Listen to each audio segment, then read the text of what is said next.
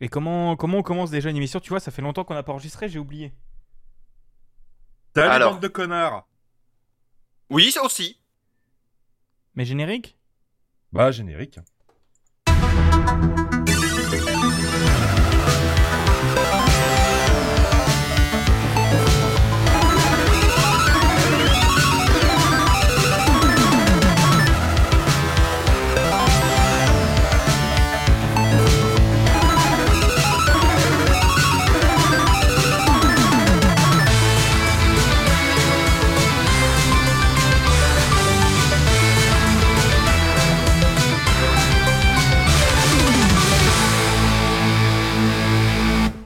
Il n'y a pas à dire, ce générique défonce quand même.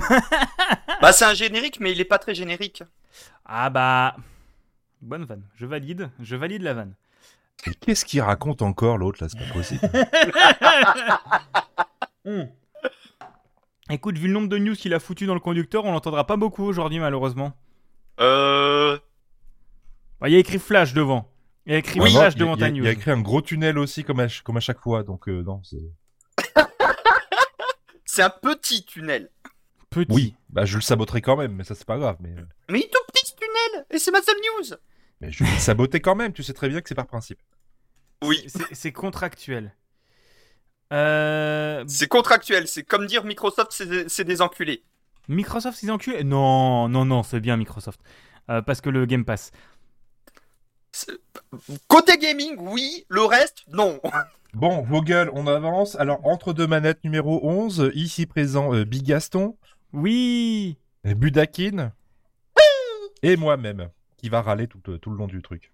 Le, le, le- Alors, le- le moi-même, il s'appelle Barberousse au passage. Voilà. c'est bien résumé. Le moi-même, il s'appelle Barberousse. Ouais, c'est- C'est. Un, un, un jeune, un basque et un râleur. C'est pas mal. Je pense que c'est bien. Voilà, les, les 3B, c'est comme le pouvoir des 3, mais euh, en moins bien, quoi. Ah, je préférais la vie en 3B de mon en JDR. Bière, Oui, si- tu bidoche. Enfin bref, on, on est au mois d'août et il fait chaud et j'ai soif. Oui, il fait putain de chaud, c'est un enfer. Euh, ce mois-ci, on va comme d'habitude commencer par faire le quoi qu'on a joué, euh, donc qui sont nos- les jeux auxquels on a joué ces dernières semaines depuis le dernier enregistrement. Euh, ensuite, on parlera de qu'est-ce qu'ils ont fait. On va faire nos petites actus du dernier mois. Euh, donc, euh, il y a pas mal de choses. Il y a des trucs intéressants, des trucs moins intéressants. Ubisoft qui fait de la merde comme d'habitude, mais je peux pas trop leur tracler dessus parce que c'est mes poten- très potentiellement mes futurs employeurs. Très très très potentiellement, donc on va éviter de les tacler quand même un minimum. Ah putain, j'ai plus le droit de dire que Guillemot c'est un gros con C'est- Toi oui, moi non. Euh, non, ensuite on va parler, on va faire un petit dossier qui sont nos jeux, euh, les jeux qu'on recommande, que vous pouvez jouer en été. Ouais. Euh, euh, on continuera par euh, le magnifique quoi qu'on a maté, où on parle des, vid- des, des choses qu'on a regardées ces derniers temps, et on terminera par un quoi qu'on s'est culturé. Euh, Mm. Voilà. Parce qu'on n'est pas que des geeks, hein. des fois on essaie de faire des trucs intelligents quand même, hein. c'est c'est important. Bah ouais, faut pas déconner. Hein. Euh, J'aime bien le défend fait des trucs intelligents et je regarde ce que j'ai mis. Vos gueules, je, vos gueules, je peins des vikings, des petits sangliers et des narbitres. Moi je dis pourquoi pas, hein. Moi une je activité. dis pas de kink shaming, hein, on va pas. Voilà. Pas de kink shaming. Mais ils sont mignons, Jambon et Lomo Non mais allez, Vous allez les verrez en septembre Oui. Allez hop, euh, quoi qu'on a joué là, c'est- qu'on Allez. avance. Ce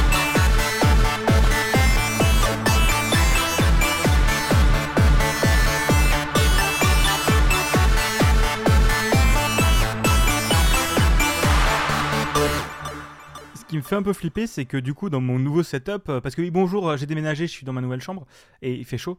Euh, Il en est fait, plus ma- grande que chez moi, espèce de... oui, Euh, mais je suis dans une plus petite ville. Euh, ma table de mixage maintenant est sur une dessert Ikea à côté, mais en fait, quand je la bouge, t'as la table qui fait comme ça, donc en fait, elle tient pas très bien, donc je panique un peu.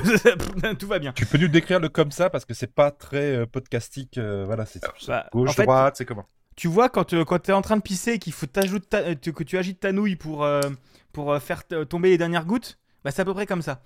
Non, Ah, quand t'es en train de pisser en étant bourré. C'est aussi stable que ça. Voilà, c'est ça. Sait en étant bourré dans le lavabo, ce qui est pratique, vu que t'as le jet en même temps pour nettoyer au final, ce qui est encore, encore mieux. mais, euh. Ah putain, au secours.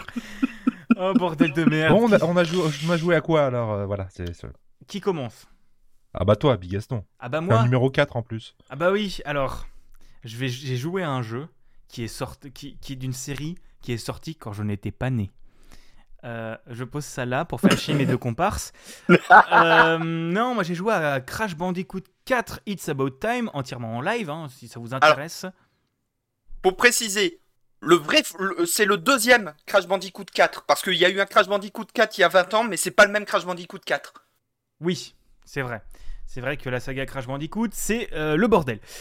Non, du coup, c'est la suite sortie il y a un an et demi, deux ans, deux ans, que, euh, développée par Activision, enfin, édité par Activision, développé par Binox, euh, avec l'aide de Toys for Bob. Euh, donc, les deux studios qui font des trucs bien chez Ubisoft, enfin, chez Ubisoft, putain. Chez Activision, les, deux, les deux studios qui font des trucs bien chez Activision, à savoir Spyro Reignited Trilogy, euh, Crash Bandicoot Insane Trilogy, Crash Bandicoot Crash Team Racing.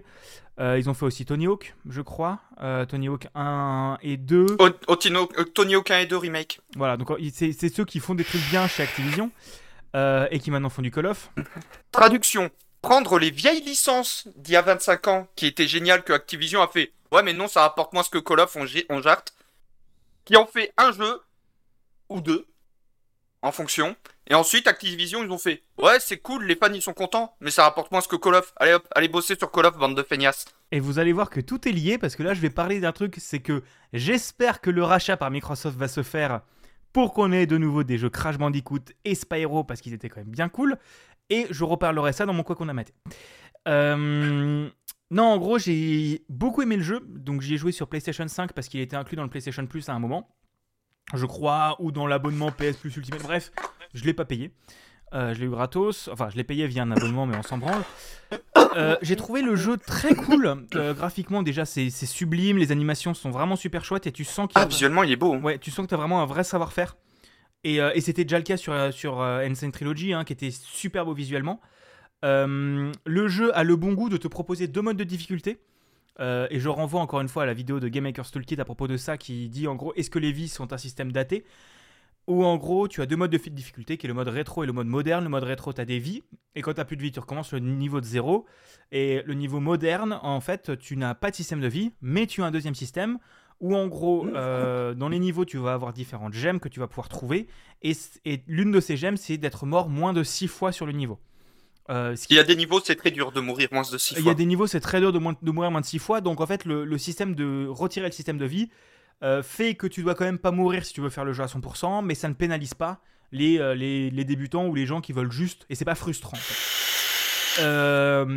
Mais pas frustrant, c'est pas forcément le mot que je donnerais de Crash Bandicoot 4.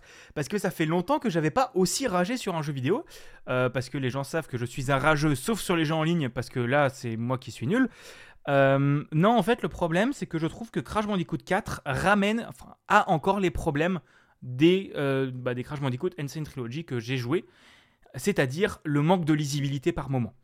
Je trouve Ah oui, ah. que euh, vraiment par moment, tu n'arrives pas à avoir la longueur, tu ne sais pas au-dessus de quoi tu es. Ils l'ont amélioré, il y, a un, syst- il y a un petit rond qui apparaît au sol, mais tu le vois pas souvent. Et quand tu n'es pas au-dessus d'une plateforme, tu le vois pas bien. Donc Tu le vois pas du tout. tu le vois pas du tout, donc c'est pas très lisible. Euh, t'as des ennemis où c'est pas lisible où ils sont, quand est-ce qu'ils te butent. T'as des gros moments d'Ion Retry, genre vraiment, il y a un moment où tu fais un truc et là tu meurs. Pourquoi? Parce que tu, tu devais savoir qu'il y a un ennemi qui allait apparaître là quand tu allais passer. Et un Mais ennemi. Crash, Bandi- mais Crash Bandicoot, c'est un, c'est un putain de Diane Retry. Ah oui, non mais bien sûr, mais, euh, mais je dis juste que ça m'a frustré. C'est pas forcément un problème Ah oui, parce que je l'ai fini, j'ai pas rage quitte le jeu, je l'ai terminé le jeu quand même. Euh, mais il y a des moments que j'ai trouvé vraiment frustrants. Et vraiment, c'est des moments en mode ta gueule, tu meurs. Et t'es en mode bah ouais, mais frérot, j'ai plus qu'une vie, nique ta race quoi. Et, et, on comprend pourquoi à la fin j'ai désactivé le mode rétro pour passer sur un mode moderne. Euh, parce que quand tu quand il y a un niveau qui est super long, euh, que tu meurs une fois, donc tu le recommences, donc t'as le seum, tu le refais une deuxième fois, tu bats, tu, tu penses finir le niveau, t'es content, tu poses ta manette, tu regardes la cinématique, et là, cinématique, et le niveau continue euh, sur des plateformes qui tombent et du scrolling forcé. Spoiler, Oui, alors, j'ai perdu la dernière vie que j'avais.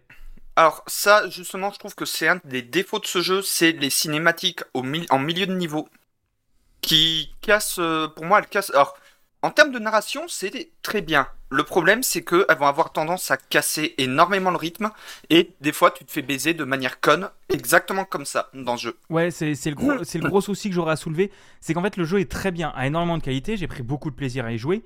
Mais il y a des moments où c'est juste tu meurs, mais c'est pas de ta faute.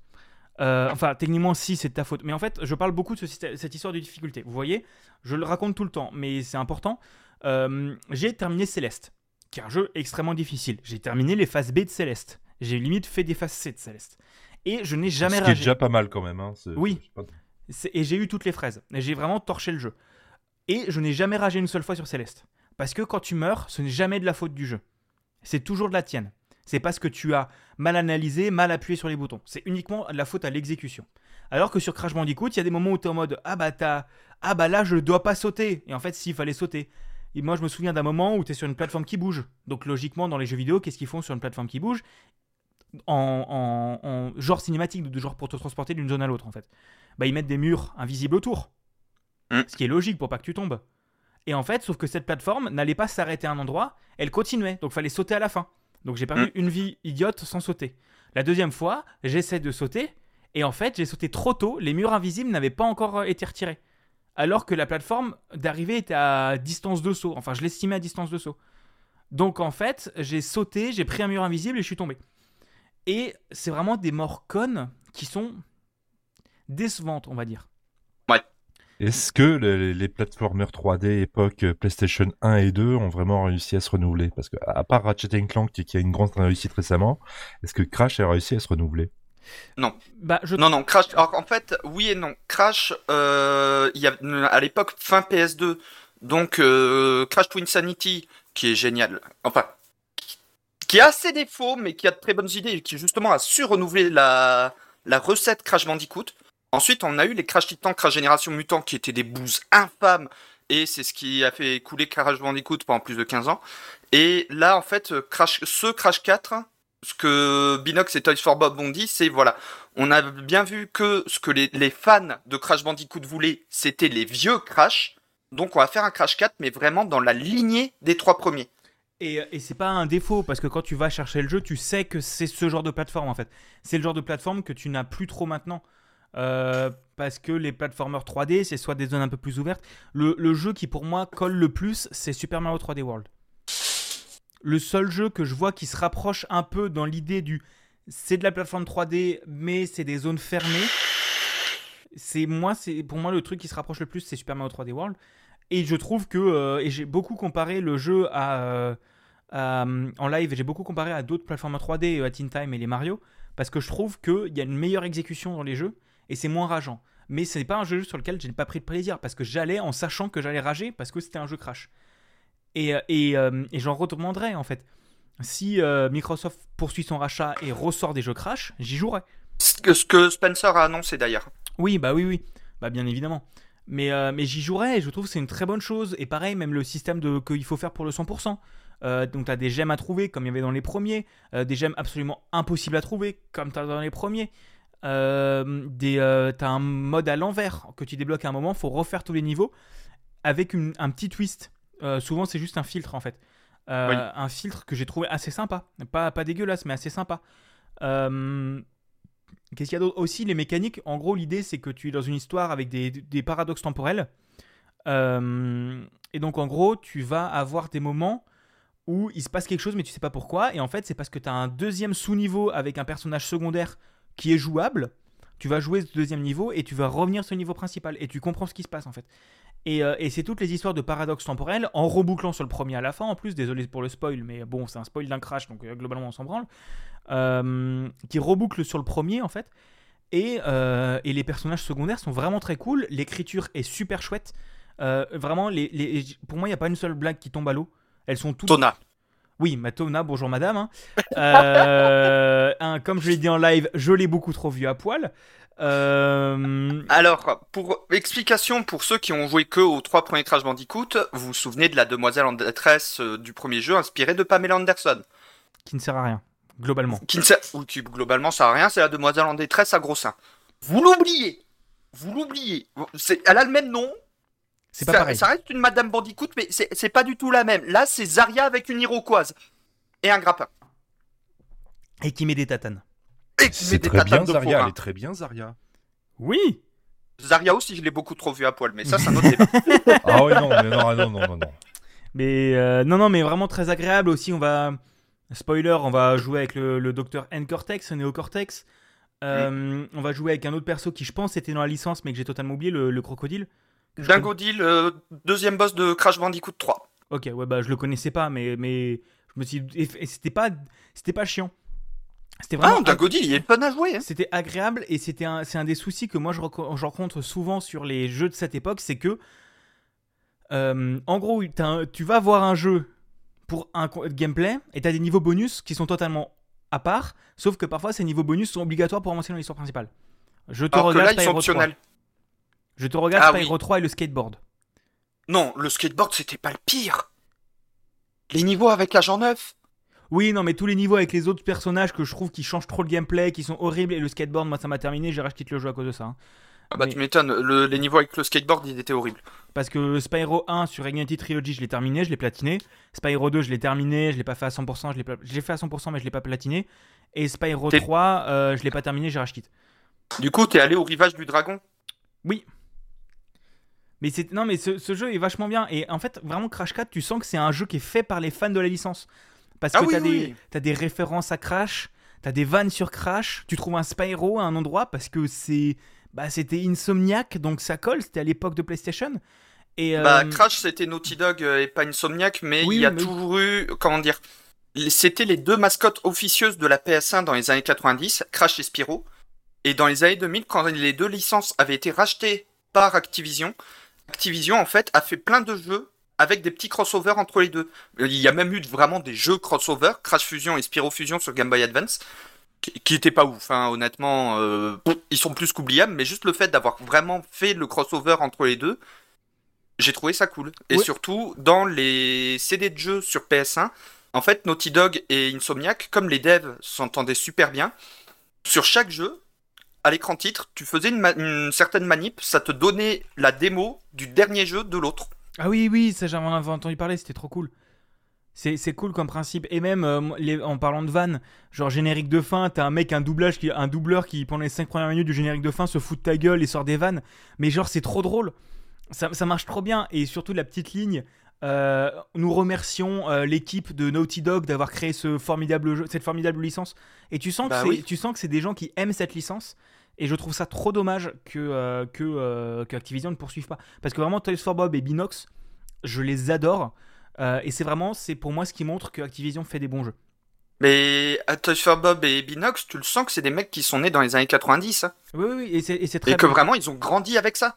Mais non, c'est vraiment des, des très très bons jeux et, et je ne peux que vous conseiller.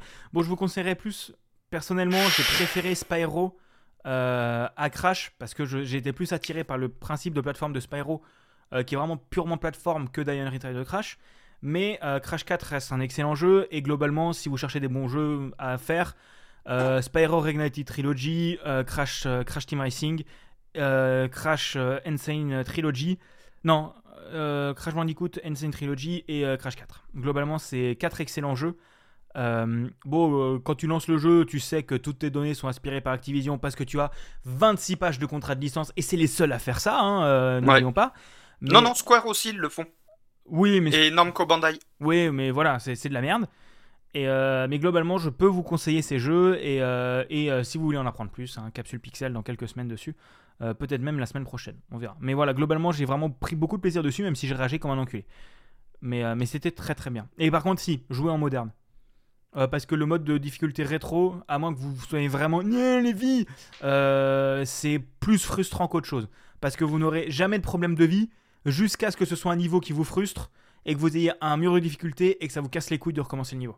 En fait, c'est simple, le mode rétro, il est vraiment fait pour les vieux fans de Crash Bandicoot. Oui, Pour les mecs qui ont autour de la trentaine, qui ont grandi avec Crash Bandicoot sur la PS1 et qui veulent retrouver vraiment le, la même, les mêmes sensations qu'à l'époque en termes de difficulté entre guillemets. Et, et si des gens vous disent non mais la le mode de difficulté rétro euh, c'est pas comme ça que les développeurs voulaient faire, c'est dans le jeu déjà, donc fermez vos gueules.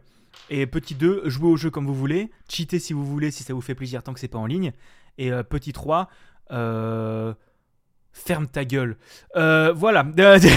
pas toi, Budin. Mais les- C'est pour. Mais les, les gens qui, les gens qui disent Non, mais tu faut jouer avec les vies, sinon c'est pas pareil qu'avant. Ferme bien ta gueule, va niquer ton Dark Soul en mode extrême, en slip et sans utiliser le sang sanglant, je sais pas, et arrête de casser les couilles, branle-toi sur ton Kojima et fais pas chier. Euh, pardon, je suis Ouais, vénère. C'est pour, Euh, c'est pour ça que je disais, c'est vraiment pour les vieux fans. Oui, c'est ça. Mais C'est vraiment. Moi, j'ai joué, en, moi, j'ai joué en mode rétro parce que je suis con et du coup, forcément, euh, il y a des moments où la manette a failli voler. Mais j'ai joué en mode rétro aussi, jusqu'à arriver Oui. à ce mur de difficulté qui m'a vraiment cassé les couilles. J'ai fait non, mais c'est bon, je vais pas recommencer le niveau 5 fois. Euh, en, Mm. plus, euh, en plus, quand tu pars avec 20 vies et qu'à la fin, tu sais que c'est chiant et que quand tu finis, quand tu respawn après un game over, t'as plus que 4 vies, t'es en mode bah frérot, euh, ta race quoi. Euh, Oui, non, mais t'en fais pas, je t'avais raconté sur Crash 1 le fait qu'il y a un niveau où je suis mort 127 fois. Ouais, Oui, non, mais. alors, euh, je, je- sais qu'on s'emmerde, mais je laisse un petit peu parler ensemble, vu que ça fait longtemps comme ça qu'ils se sont pas parlé, c'est quand même important qu'ils puissent discuter un peu de leur truc. Mais euh, vous inquiétez pas, on va passer à des trucs intéressants dans deux minutes. Hein, mais euh, euh, bah, bah, excusez-moi, allez-y, je vous ai coupé. Quel enfoiré. non, mais toi, qui- t'as pu jouer à ça, Barberousse aussi Tu as pu y jouer ou. euh, C'est- C'est absolument pas ma génération. Je suis pas la génération PlayStation 1 ou 2. Euh, les, les, les, les platformers 3D, je suis absolument pas client, donc euh, non, je suis pas, j'y ai pas joué du tout. Que ce soit ça, Ratchet et autres, euh, juste jeter des petits coups d'œil, mais je suis pas du tout client. Parce- Bah, Parce que Ratchet est en soi aussi très sympa. hein. Euh, on n'en parle pas assez, mais c'est une licence qui a trop longtemps été oubliée par Sony et, euh, et euh, on te regarde la PlayStation 4 avec seulement un remake dessus, un pauvre remake. Mais, euh, mais vraiment, c'était Crash Ban- euh, bah, putain, merde. Je suis Jack et Daxter. Euh, ça, j'y ai pas joué, faudrait que je les fasse. Mais non, moi, tu sais, le jeu que je veux avoir. J'ai joué dans un boulanger quand j'étais parti et acheté une imprimante quand j'étais étudiant. Parce qu'il y avait encore des PS2 comme ça à l'époque. C'est une Voilà, très bonne pardon. anecdote. Oui, oh Voilà, putain, les beaux euh, souvenirs. Euh, non, moi ce que je disais, c'est que pendant tout le jeu, tu vois, pendant tout le long, je jouais à Crash 4 et je me souvenais de Spyro Reality Trilogy et, euh, et euh, Crash Bandicoot Insane Trilogy. J'étais en mode, s'il vous plaît, faites le même travail sur euh, putain Sly Raccoon. Oui. Vous nous faites un Sly Raccoon comme ça, c'est vachement bien. Sly Raccoon, c'est super chouette aussi et euh, émulation. mais euh, mais voilà. Oui, mais en même temps, le duo de platformers sur la PS1, c'était Crash et Spyro. Le, le trio de platformers sur PS2, c'était Ratchet, Jack, Sly. Oui. Voilà. Non, non, mais globalement, c'est, je suis d'accord. Et, et en fait, le truc, c'est que Microsoft a énormément de très bons platformers maintenant dans ses studios. Parce qu'ils ont récupéré Banjo Kazooie aussi, euh, qui, sont, qui sont des platformers. Les deux premiers sur A64 étaient géniaux. Le troisième, euh, Nuts and Bolts, je le trouve infâme. Non, mais maintenant, je vais te dire un truc. Maintenant, une fois qu'ils auront racheté, tu fais. euh, tu files à Binox et, euh, et, et Toys for Bob de faire un remake de Banjo et Kazooie. Banjo et Kazooie. C'est vrai que ça sert à rien de le demander à Rare qui est encore dans les studios de Microsoft, quoi. C'est. euh, Oh putain, c'est vrai qu'il y, a- il y a Rare qui sont chez Microsoft. J'ai oublié Mais en plus, je vais les sucer juste après J'ai oublié, merde Non, mais c'est parce qu'ils sont trop oubli- ils sont trop occupés à faire des pipes et des jambes de bois. Les pauvres. Un- Je veux aller bosser, je veux aller bosser chez Rare. Mais, euh, mais non, non, mais, non, mais c'est vrai que, c'est vrai que j'avais totalement oublié que Rare, ils sont chez, euh, chez Microsoft. Putain, Microsoft, ils sont en train de faire le plus gros cinématique univers des jeux vidéo, c'est n'importe quoi. Si t'imagines, ils font un Smash Bros. Tu vas voir Tracer, du Diablo, Banjo Kazooie, Minecraft. Tu vas voir Spyro qui va se débarquer. C'est, c'est- Mais tu Allez, sais, tu juste sais ce un qui petit me fait... Un petit conqueur, là, juste pour le principe. Non, mais juste pour euh, le truc, et c'est ça qui me fait marrer, c'est que il y a un peu plus de 10 ans, Sony avait sorti PlayStation All Stars Battle Royale, le Smash avec toutes les mascottes de la PlayStation, mais il n'y avait pas Crash et Spyro parce que ça leur appartenait pas, enfin ça leur appartenait plus et euh, euh, Activision avait refusé de céder les, de céder les droits euh, pour pouvoir ramener Crash et Spyro dans PlayStation All Stars Battle Royale, chose qui a fait gueuler tous les joueurs à l'époque et euh, justement il y avait qui était en mode ouais, vas-y euh, Microsoft s'ils font un Xbox Battle Royale va y avoir quoi? Enfin Xbox All Stars Battle Royale ça s'appelait comme ça hein, euh, mais rien à voir avec les BR Euh, c'était ouais il y aurait Halo ouais Gears ouais deux trois petites licences de la première Xbox et c'est tout Aujourd'hui, Microsoft, ils font ça. Ils font passer Smash pour un petit jeu. Oui, non, mais totalement. Mais c'est euh, c'est c'est incroyable. Vraiment, c'est euh, on en discutait euh, bah, en, en dehors. Tu disais Microsoft c'est de la merde. Mais d'un autre côté, Microsoft ont maintenant le- les pesos pour. euh, bah, mais on en reparlera plus tard. Mais on, on les pesos pour faire euh, euh, bah, ce qu'ils veulent en fait. Mm. Ils ont les studios maintenant pour faire ce, ce qu'ils veulent absolument de tout. C'est ça. Alors, petit point Rare, il, Rare est en train de travailler actuellement, bon, bah, c'est aussi, aussi, aussi, tout ça, mais aussi sur Everwild, un jeu qui a été annoncé en 2019, ça a l'air très très joli. Ambiance euh, forêt, moitié euh, Bridge of Spirit, moitié euh, un peu jeu d'aventure onirique, ça peut être très très sympa. Ce sera peut-être le retour du, du grand Rare, euh, on espère. Oui, on est d'accord là-dessus. Mais je propose qu'après 25 minutes à parler de Crash 4, on enchaîne. Oui. Euh, qui veut continuer? Allez, Buda. Allez, Bud. Allez. Bon, il y a pas longtemps, c'était mon anniversaire. Je suis devenu vieux. Ouais, je suis... je- je- Plus aucun risque d'être dans le club des 27. Voilà, et du coup, euh, j'ai un de nos euh, auditeurs qui n'est pas présent dans le chat aujourd'hui, Lessivor, qui m'a offert euh, sur Steam Tiny Tina's Wonderlands, avec le Season Pass, sur PC. Tiny Tina Wonderlands, c'est quoi? Vous prenez Borderlands, licence bien connue de Gearbox, bien débile, euh, avec des étalons du cul. Vous prenez les persos. Je dois mettre à jour ma bio sur Twitch. Vous prenez les persos de Borderlands. Vous les faites jouer à un JDR. Vous prenez une des persos les plus débiles de Borderlands, Tiny Tina. La petite gamine toute mignonne, euh, lapinou des glingos qui fait tout exploser. Qu'on voit dans Borderlands 2 et 3. C'est elle la MJ. Ouais, bah, en fait, il faut dire aussi que c'était un DLC de, de Borderlands 2 à la base. À la base, alors oui, il y avait un DLC du 2 où il faisait ça, et Tiny Tina Wonderland, c'est la suite de ce DLC. Où justement, tu as des références à ce DLC en plein milieu. Mais euh, euh, oui, oui, non, je suis d'accord. C'est, il me hype beaucoup. euh, Tiny Ah, Tina il est excellent.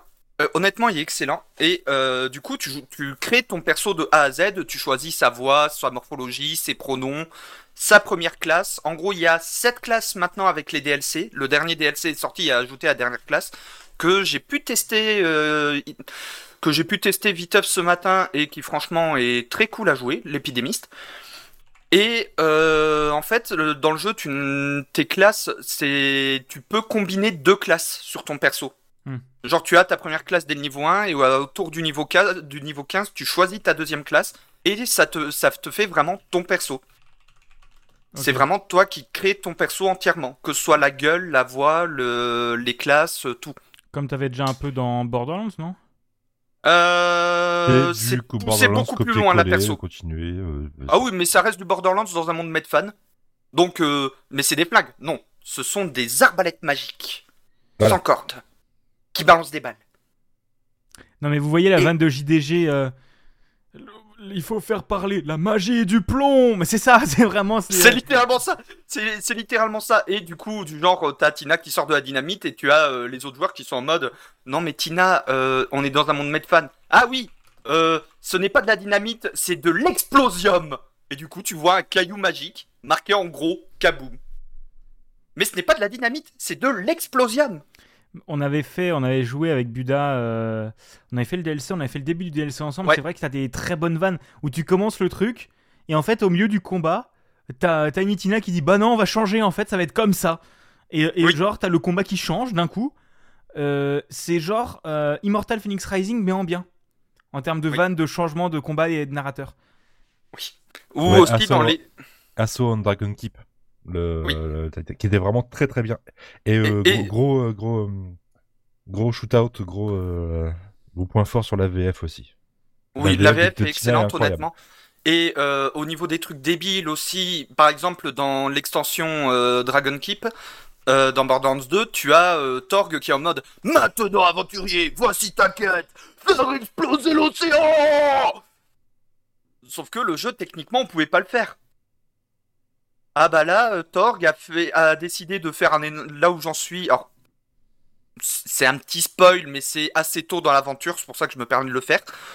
Tu retrouves le barde, qui s'avère être Monsieur Torg, et qui est en mode Non, mais vous engueulez vous engueulez les aventuriers, c'est pas ça le pouvoir de l'amitié, on va faire un buff de l'amitié Donc là, il commence à jouer de la musique, et euh, du coup, tu as les autres, les joueurs euh, qui t'accompagnent dans cette aventure, qui sont, en, qui sont en train de discuter pour redevenir les meilleurs amis du monde. Et là, oui, je sens les pouvoirs de la magie? Et là, missile magique Tu vois des silos à missiles sortir, de, sortir du sol, des missiles partir des silos, et tu as les joueurs en mode... Mais c'est pas des missiles magiques. Ta gueule, missile magique Tu vois les missiles partir vers la base de l'ennemi, champignon nucléaire, tsunami, le, euh, tu as toujours la base de l'ennemi. Par contre, il a littéralement fait exploser l'océan. Donc tu peux marcher sur le, dans le sol de l'océan. C'est un JDR qui va trop loin. Et j'ai vu ça, je suis en mode. Il l'a fait. Il a fait exploser l'océan. C'est le côté entièrement décalé de Borderland. Mais oui dans, du côté too much, mais du bon côté too much, pas comme le 3 qui était un peu. C'est ça, ou aussi dans les trucs débiles, l'exploration de la carte du monde entre les niveaux. En gros, c'est vraiment, tu explores le plateau de JDR. Et du coup, t'as des décors du genre les ponts à faire s'abattre, c'est des capsules de bouteilles. Ou à un moment, tu as ton chemin euh, qui est bloqué par un curly. Et là, euh, Tina, je crois que c'est un gâteau apéro que t'as fait tomber. Non C'est un- c'est une météorite magique de l'espace. Il faut réussir la quête pour le faire partir. Mais non, si Il y a un verrou dessus. Et là, tu vois un verrou qui pop. Sur le curly. Donc tu vas faire la quête. Hop, c'est bon. Tu as déverrouillé le verrou. Tu vois, tu as le- l'espèce de son de avec euh, le curly qui s'envole, plus ou moins. Et là ensuite, tu entends Tina en train de bouffer son curly et avoue Tina, tu n'as pas fait tomber, tu n'as pas fait exprès de le faire tomber sur le plateau. Exprès. Allez, je vais m'en prendre un autre. Mais c'est ça, mais c'est ça en fait. C'est Borderlands. euh, Bon, j'ai les deux premiers. Il faut qu'on y joue. euh, mais euh, il n'y avait pas des soucis de compatibil- compatibilité Linux Windows? Euh, Il y avait des gros soucis de compatibilité Linux Windows sur les trois, enfin sur les quatre premiers techniquement. Il y a aussi sur TPS. Par contre, Wonderlands, il n'y a pas de souci. Hmm. Le multi marche très bien. La connexion à Shift ne déconne pas. Il est content. Ah, Mais- Honnêtement, oui, parce que ça veut dire que le jour où Bigaston le prend, je m'en fous, je le traîne par la peau du cul pour le faire en coop et juste le voir, et juste le voir en mode. Bah, euh, déjà, faudrait que je fasse Borderlands 2, puis Borderlands 3, puis Borderlands 1. Le, le Oui. pré-sequel est bien, le 3, tu peux, le- tu peux complètement l'éviter. Le Oh, 3 en termes de gameplay est génial. L'histoire est moyenne, l'histoire du jeu de base est pas ouf, l'histoire des DLC est géniale, surtout le dernier DLC dans le cerveau de Krieg. Euh, pour Borderlands 3 et Wonderlands, il y a un reproche que je lui fais, c'est ses DLC. Les 4 DLC, non, ils auraient dû les mettre dans des patchs gratuits parce qu'en fait c'est juste des c'est juste des donjons avec du boss rush. Ouais, c'est pas T'as pas pas de scénar ni rien. Et là j'étais en mode, mais c'est de la merde. Mais frérot, c'est de la merde. Voilà, Mais, alors que les, tous les jeux de précédents, chaque- 1, c'était ça. Non Tu, Alors, tu- partais à l'assaut de la forteresse de je sais plus qui pour euh, Non, le premier. Ah, euh, General Nox, c'est le troisième DLC de Borderlands 1 et c'est pas juste du boss rush. Tu as tout un scénar derrière et l'exploration de la map et la forteresse, c'est tout à la fin après une quinzaine d'heures de jeu. Oh, je confonds avec Mad Moxie Ou Oui. c'est vraiment une arène avec. euh, Oui, oui, c'est Mad Moxie où c'est vraiment une arène. Euh, là, c'est en fait les quatre extensions, c'est que du Mad, c'est que du Mad Moxie like. Et euh, Ouais, j'étais en mode pas ouf. C'est au- autant Mad Moxie j'avais adoré, mais c'est vraiment un truc à faire à plusieurs, pas en solo. Et les mecs ils te le vendent comme si tu avais du scénar derrière. Ouais, t'as du scénar, mais ça tient sur un timbre poste quoi. Bah, en fait, le truc, c'est que globalement, j'ai quand même envie de faire euh, Borderlands 2 et Borderlands 3 pour une euh, simple raison qui s'appelle Lilith. mais, euh, mais non, non, en vrai, en vrai le, gameplay est très intéressant. On avait commencé Borderlands 2 ensemble, je crois, Buda. Mais, mais c'était très très chouette. ça reste des excellents jeux et maintenant, ils coûtent presque plus rien en fait. Ouais. Et Wonderlands, par contre, scénaristiquement parlant, parce que je me suis posé la question, j'ai vérifié, c'est vraiment juste après Borderlands 2. C'est pas, il y a donc Tina et encore une gamine. Parce que Pour c'est que- c'est plus une gamine dans le 3 Bah le 3 se passe 8 ans après le 2. Bah, je me souviens pas. euh, si j'ai joué. Donc une- quand je l'ai donc euh, quand je l'ai vu dans le 3, j'ai fait c'est légal. Putain. Oh là là là là. Non, Voilà. arrête avec tes Arias, tes... voilà, non, stop, c'est c'est bon. Internet, t'as- beaucoup trop ça, Libuda. Je- je- internet is for... Porn. J'ai- Enfin, bref. J'ai plus mon jingle Pornhub sur la table de mixage, c'est le générique de The Oh. Office à la place. Bah, mets-le quand même, hein. euh. Allez. Allez, c'est bon, c'est fini. Voulez-vous entendre parler du porno? Non, et du coup, ouais, non, ça se passe juste après euh, le 2, mais tu as quand même des, des petits clins d'œil à des persos du 3, du genre un des premiers PNJ que tu croises. En fait, c'est le PJ d'une PNJ de Border 3. Ok. Où du coup, j'étais en mode, je voyais sa gueule, j'étais en mode, il me rappelle quelqu'un. Et là, je l'entends jurer comme pas permis, et j'étais en mode, tu me rappelles beaucoup quelqu'un.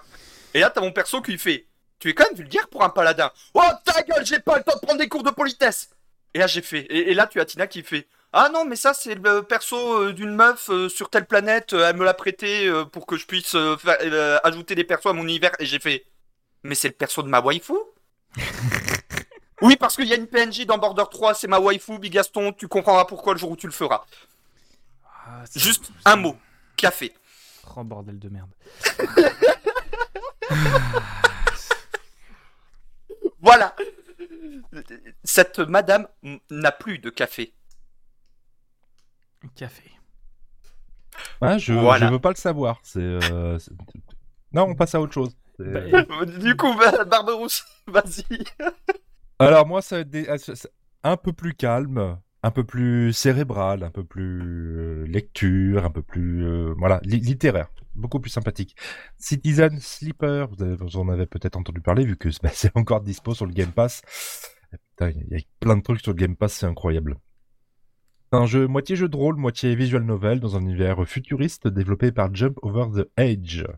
Alors en gros, dans cet univers, vous êtes un sleeper, un corps bio- biomécanique qui contient la conscience d'un corps lointain euh, enfermé dans une capsule.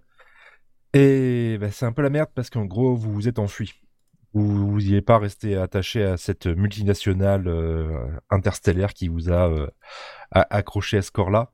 Et vous avez cherché à vous barrer. Et vous vous retrouvez naufragé dans une station spatiale à la dérive. Et dans tout ça, bah, il va falloir survivre, croiser des gens, des histoires, échapper aux chasseurs de primes qui vous courent après, et puis lutter contre la dégénérescence programmée qui vous ronge. Je sais pas si vous avez vu Blade Runner. Bah voilà, Oui. c'est Oui. un peu le même principe, quoi. Ah, Les réplicants, ils ont une durée de vie limitée. Voilà, Bah, vous êtes en train de crever, quoi. Et je parle de visual novel parce qu'au final, bah, il n'y a pas tant de gameplay que ça, vu que le, le- la partie fondamentale d'une gameplay, ça va être de jeter des dés. Des petits dés qui vont vous servir à remplir des jauges, avec des effets, des effets positifs ou négatifs. Et à chaque fois qu'une jauge est remplie, bah, ça passe à une étape et puis vous avancez un peu dans le scénario, à différents endroits, à droite à gauche.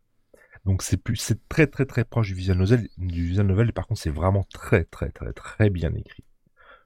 Beaucoup de petites histoires, de personnes rencontrées, c'est- vraiment bien foutu. C'est ce, c'est les mêmes qu'avait fait In Other Waters, je crois. Exactement, ouais.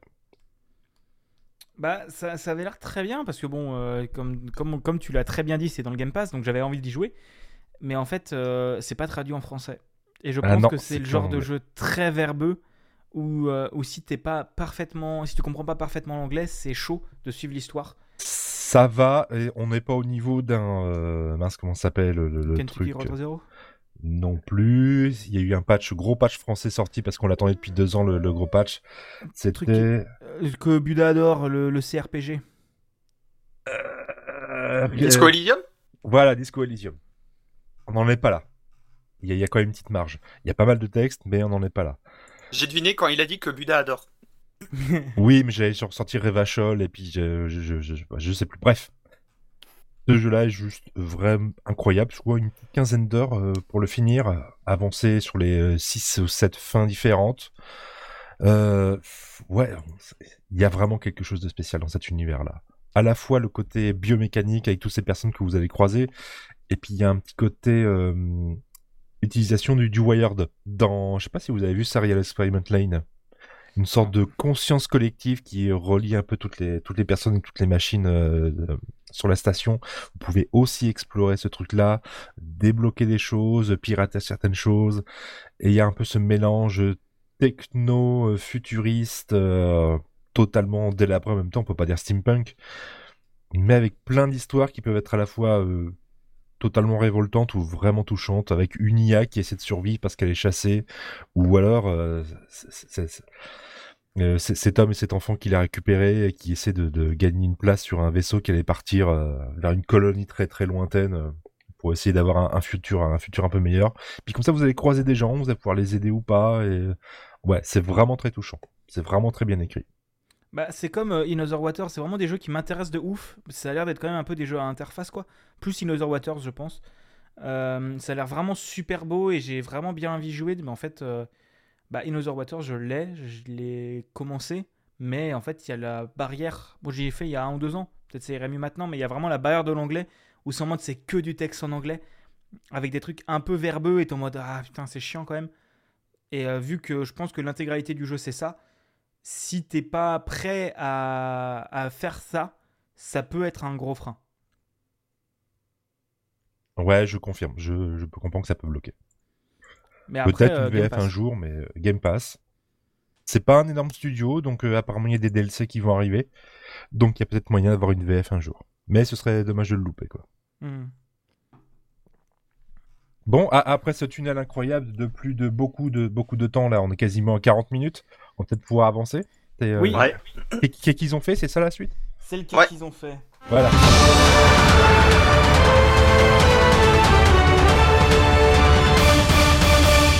Pardon, je t'ai coupé, Barbeau.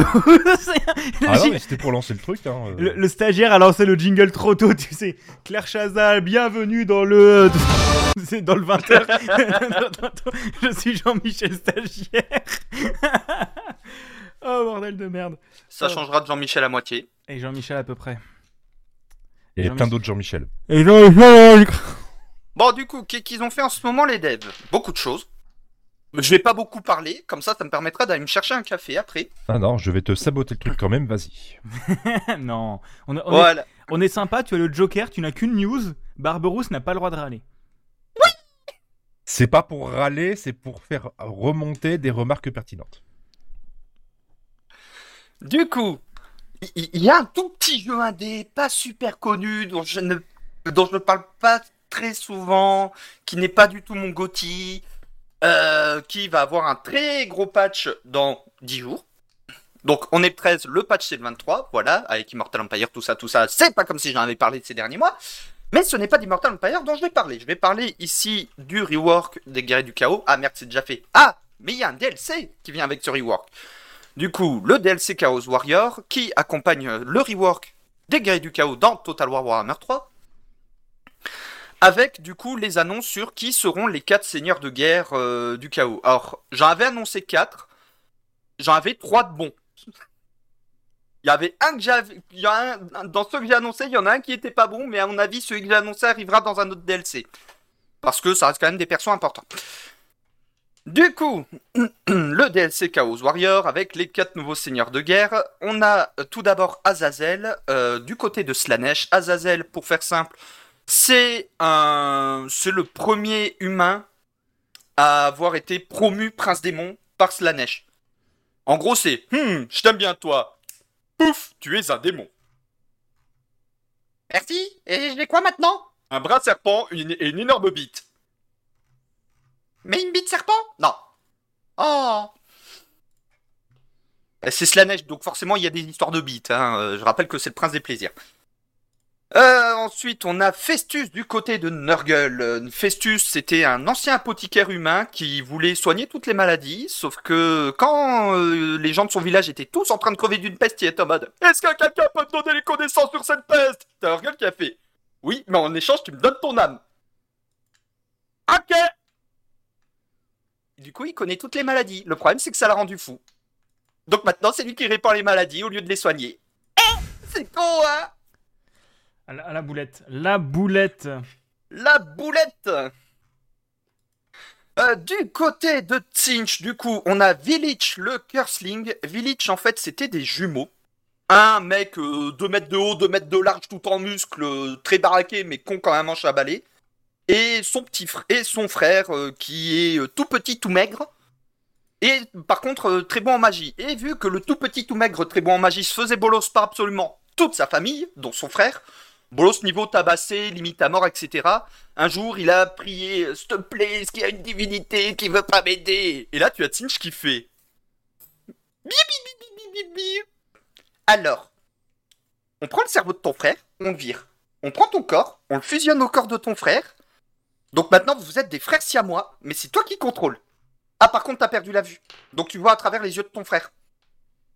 Qu'est-ce qu'il raconte? Mais par contre, t'as à la fois le meilleur mage du monde et le meilleur guerrier du monde. Donc tu vas aller leur péter la gueule. Bip, bip, bip, bip, bip, bip. Cherchez pas cette cinch. Et enfin, ma préférée, celle que j'avais annoncée dès le début. Que dès que j'ai vu le teaser où on, la, où on voit sa, si- euh, sa, sou- sa silhouette turbo flou sa mère pendant une demi-seconde, j'ai fait Oh, oh, oh. Oui, bonjour madame. Valkia, la sanglante, ma préférée. Valkia la sanglante, du coup, guerrière de cornes, enfin, appelée l'épouse de cornes. Oui, en gros, Korn, le, le dieu du sang, des crânes, tout ce que tu veux, il a vu la madame et il a fait. Ouah, je t'aime bien. Euh, et du coup, elle, elle s'est faite euh, un certain mot en V par un démon de Slanesh. Du coup, elle a chopé le démon de Slanesh ensuite, elle l'a décapité, a posé son crâne au pied du trône de corne, elle a fait Ça, c'est un gros con. Le prochain qui, me fait chier, je lui fais la même chose. Et là, tu as Korn qui a vu ça qui fait Eh, vas-y, son crâne, j'en fais ton bouclier, et je fous son âme dans le bouclier, comme ça, tu peux le faire chier. Oh oui.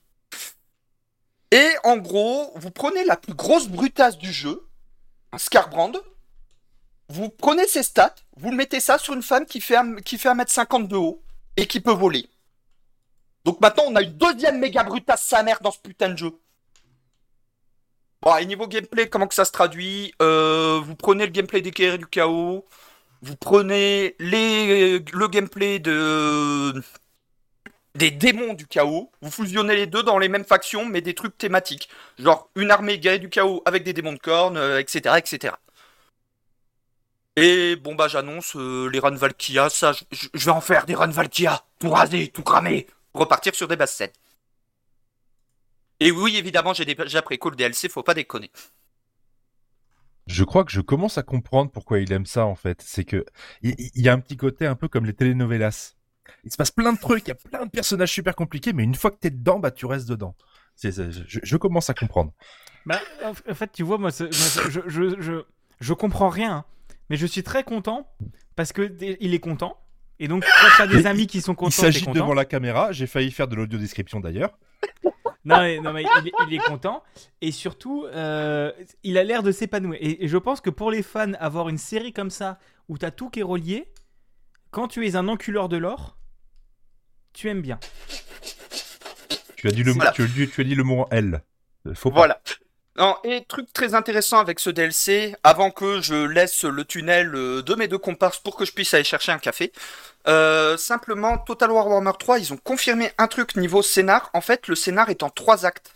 Donc, on a eu le premier acte, la quête d'Ursun, avec les factions de base. Là, on va avoir le deuxième acte, la quête de la cité perdue, qui va être euh, en gros gérée par ces quatre seigneurs de guerre. Et d'autres qui vont arriver par la suite. Et du coup, il y aura un troisième acte qui, là c'est ma théorie, sera vraiment le truc juste avant ce qu'il se passe dans le premier jeu, c'est-à-dire l'arrivée d'Archaon et de- du coup de la fin du monde. Ok. Ju- Juste m'expliquer un truc. Oui. Warhammer, c'est un grand univers. Il y avait, il y a l'époque euh, médiévale, il y a l'époque Oui. futuriste. Oui.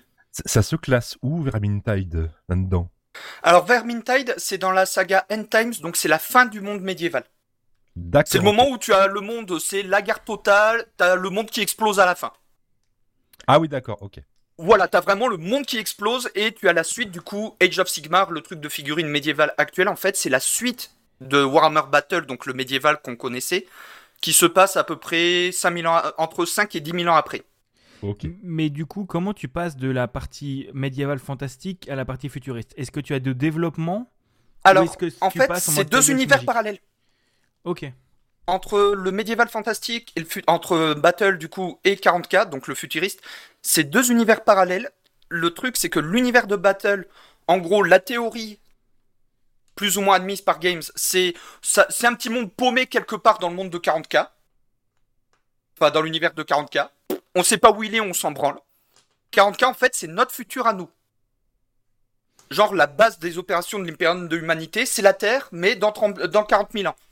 Donc en gros, c'est un peu comme le délire de l'Enfeust en fait. Ouais, un peu.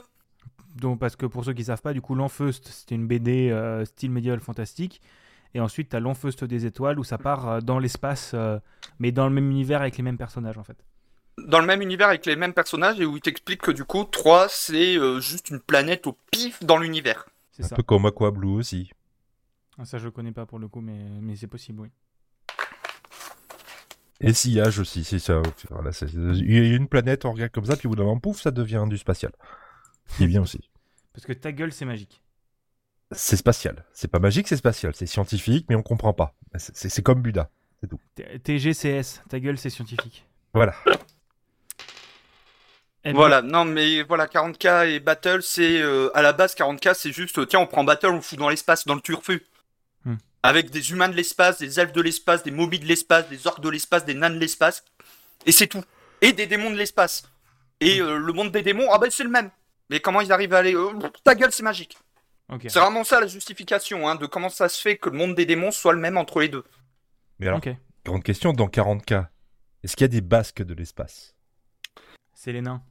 Je pensais que c'était plutôt des orques. Euh, Ah, ça marche aussi.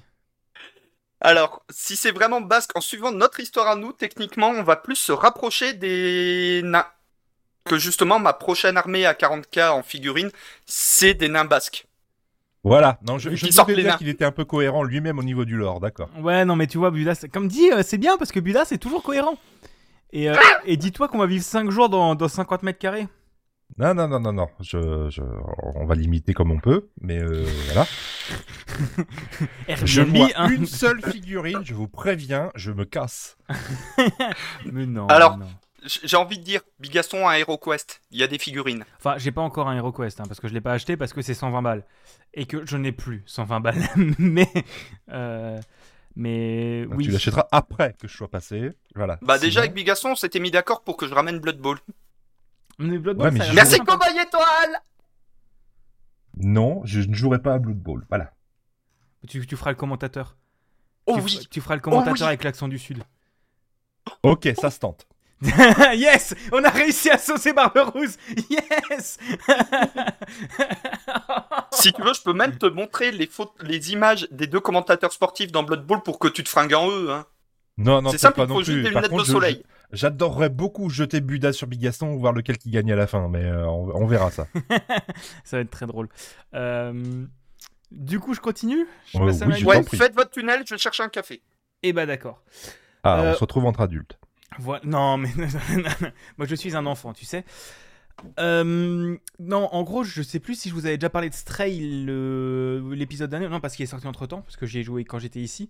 Euh, du coup, Stray, donc un jeu fait par des Français avec un petit chat et qui était vachement bien. Et j'ai fait un épisode de Capsule Pixel dessus, si vous voulez, sorti la semaine dernière.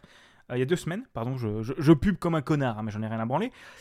Et ben, en gros, il y a des modes dans Stray.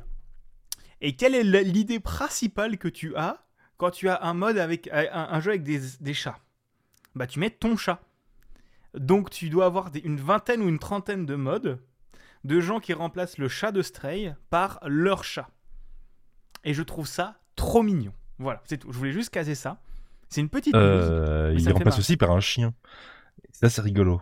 Ah ouais? Bah, j'ai vu Ouais. par Garfield aussi. ah, j'ai- j'aime bien les modes. Il y a, il y a plein de choses formidables à faire avec les modes. C'est... Mais, Stray, c'était vachement bien quand même. Il y a Souris aussi, nous dit The Big Gameowski dans le chat. Ah, j'ai pas vu, mais c'est bien possible. Mais effectivement, c'est- plutôt sympathique comme jeu, comme jeu Stray. Et euh, ouais, et jouez-y, il est peut-être un peu chéro, mais il est cool. Euh, Ouais, ça vaut. Ça vaut. Franchement, ça vaut. C'est, euh, il est très beau visuellement, mais si vous êtes euh, un, un peu attaché à vos sous, euh, 25 euros pour 5 heures de jeu, ça peut paraître un peu beaucoup. Après, c'est l'expérience, machin et tout, puis il baissera dans, Oui. dans les mois qui viennent. De toute façon, wishlist, on sait très bien comment ça marche. Oui, oui, de toute façon, l'expérience euh, façon, vaut le coup. Le jeu est très très chouette et j'ai vraiment bien aimé. C'est possiblement un de mes GOTY, mais, euh, mais, euh, mais euh, niveau prix, enfin, je sais que si je l'avais payé 25 balles, en ce moment, ça m'aurait fait chier parce qu'il est vraiment court. Ouais, Mais bref. ça peut se comprendre. Tu vas nous parler de Oui. tableur. Un truc absolument incroyable. Merci euh, Tech Radar, vu que je sais pas si il y a plein de, compétitions euh, plus ou moins intelligentes ou débiles dans le monde. Il y a des compétitions de, sport, les gens qui font des trucs qui bougent les bras, qui bougent les pieds vite, plus ou moins vite et tout. C'est extrêmement fatigant. Eh bien, euh, bah, il y a un champion- championnat du monde d'Excel. Ah, le, le tableur, le, machin, des, tableurs chelous là. Bah oui, il y a- un champion du championnat du monde d'Excel qui était euh, entre autres diffusé sur ESPN, la chaîne américaine de sport entre autres, avec euh, commentaires sportifs, avec euh, caméra, avec grand euh, grand plateau et tout et tout. Et vraiment un défi de programmation sur Excel. Et c'est juste incroyable parce qu'il y a la rediff. Vous avez vraiment 2h20 d'une rediff complète du championnat de Excel avec le- les, les- les paris, euh, qui, qui est le favori, euh, comment, comment va se passer la première épreuve, les commentaires, deuxième épreuve, troisième épreuve, et puis interview, interview du, euh, du gagnant à la fin. Gagnant qui s'appelle Andrew, Andrew Ngai d'ailleurs. Ce qui, est, ce qui est- ce qui est quand même un peu drôle, c'est que la France a été la première là-dessus. Parce qu'on a eu le ZD le- la, le- la Zilan. Ah, ça j'ai pas suivi. Il y, a eu, il y a eu du Excel à la Zilan. Non, c'était pas la Zilan, c'était au Game Pass Challenge. Ah, ça, ça je sais pas. Et en gros, le principe est assez simple, euh, trois défis qui vont se faire forcément sous Excel avec euh, des feuilles pré, euh, préétablies. En gros, le, premier défi, et, c'est ça qui est absolument terrible, c'est que j'ai commencé vite fait regarder. Il y, a- quand même la fibre du programmeur qui remonte, qui se dit tiens comment je comment je le ferais finalement? Est-ce que ce serait pas si mal? Et puis et puis voilà et puis t'es dedans, c'est bon. En gros, le, premier c'est une euh, une, jeu- une sorte de machine à sous virtuelle. Et il va falloir calculer des points et simuler des parties en fonction des différentes euh, statistiques, des différents coups qui ont été faits, etc. Et calculer les points, bah, for- forcément le plus rapidement possible. À la deuxième épreuve, il faut euh, simuler une régate. Vous aurez des petits, des, des petits bateaux sur le, le- le casier d'Excel et ils vont se déplacer suivant leurs statistiques, la force des vents, etc. etc. Et il faut euh, de, bah, prédire qui va gagner. Troisième étape, Ah ça va Une être... régate Oui, une régate, une course de bateau. J'avais compris une régex. Non, non. Alors, je, je sais que les expressions régulières, c'est c'est assez puissant, mais peut-être pas à ce point-là non plus. On sait jamais. Oui, bon, d'accord. Et la, la troisième, c'était un jeu de plateforme. Voilà. On a une liste d'inputs, un peu comme un TAS en fait. Et avec euh, des niveaux prédéfinis, euh, avec Excel, il faut définir quel sera le score final, euh, qui va arriver en premier, etc. etc. C'est- un truc de fou. Putain. Mais du Oui. coup, c'est quoi? C'est de la programmation uniquement via les commandes dans des cellules ou c'est avec du VBA Dans des cellules Excel. Il y a eu un petit peu de VBA, j'ai pas tout regardé non plus, faut pas déconner. Mais voilà, il y a un championnat du monde d'Excel. Je, je vous ai mis le lien sur YouTube. Alors, vous entendez pas non plus à du méga commentaire avec euh, des hurlements de partout à la Mister MV à la Zerator, avec des explosions partout. C'est plus calme, hein. c'est plus c'est plus cheap aussi. Mais franchement, pour la curiosité, regardez, euh, franchement, c'est cool. C'est vraiment Vous très aurez- bizarre. Vous aurez le lien dans la description de façon, comme d'habitude. Et c'est chelou, c'est- trop bien. Mais ça, ça me fait vraiment penser, tu sais, au délire des compètes à la con sur, euh, sponsor par Red Bull sur l'équipe 21. Genre Ah, les, les, les compètes de fléchettes ou de caisses à savon. Et t'es en mode, mais t'as des commentateurs qui sont à fond sur des caisses à savon. Et c'est trop Non, drôle. T'as Ken Bogart qui est spécialiste entre autres de, du fléchette et, et autre chose. Bah même pour euh, ceux qui ont connu les vieilles compétitions de StarCraft à l'époque, Ponfétude. Oui, mais là c'est un jeu vidéo. Là Oui, on parle mais- d'Excel. Oui, mais Ponfétude, euh, c'est le genre du duo, tu les fais commenter n'importe quoi, ça part totalement en couille. Parce que c'est des animateurs aussi. Parce Oui. qu'il y a, il a l'ambiançage et tout. Mais moi, moi, je dis, je veux voir cette compète euh, commentée par euh, Lutti ou par MV. Oh putain, on va se faire chier. Oh mon dieu. ah, ce serait drôle. Faut voir. Je, je, vous- je vous laisserai regarder, c'est euh, Eh ben, on regardera. c'est spécial. On regardera, on regardera. Euh, je continue ou tu fais autre chose? Euh, je m'intercale. Ah vas-y, intercale-toi. Allez, je m'intercale. Je rentre, je, je rentre le bide et je passe au milieu. Putain, j'ai repris du bide. Bref. Euh, on a eu des infos sur Splatoon 3. euh, via un Splatoon direct diffusé la semaine dernière. Euh, j'ai pas d'affond sur Breath of the Wild, donc je me console comme je peux, d'accord hein. Moi j'aime bien les poulpes et les tentacules. Euh, donc Splatoon s'est remontré dans un Splatoon direct et il y a plein de nouvelles annonces.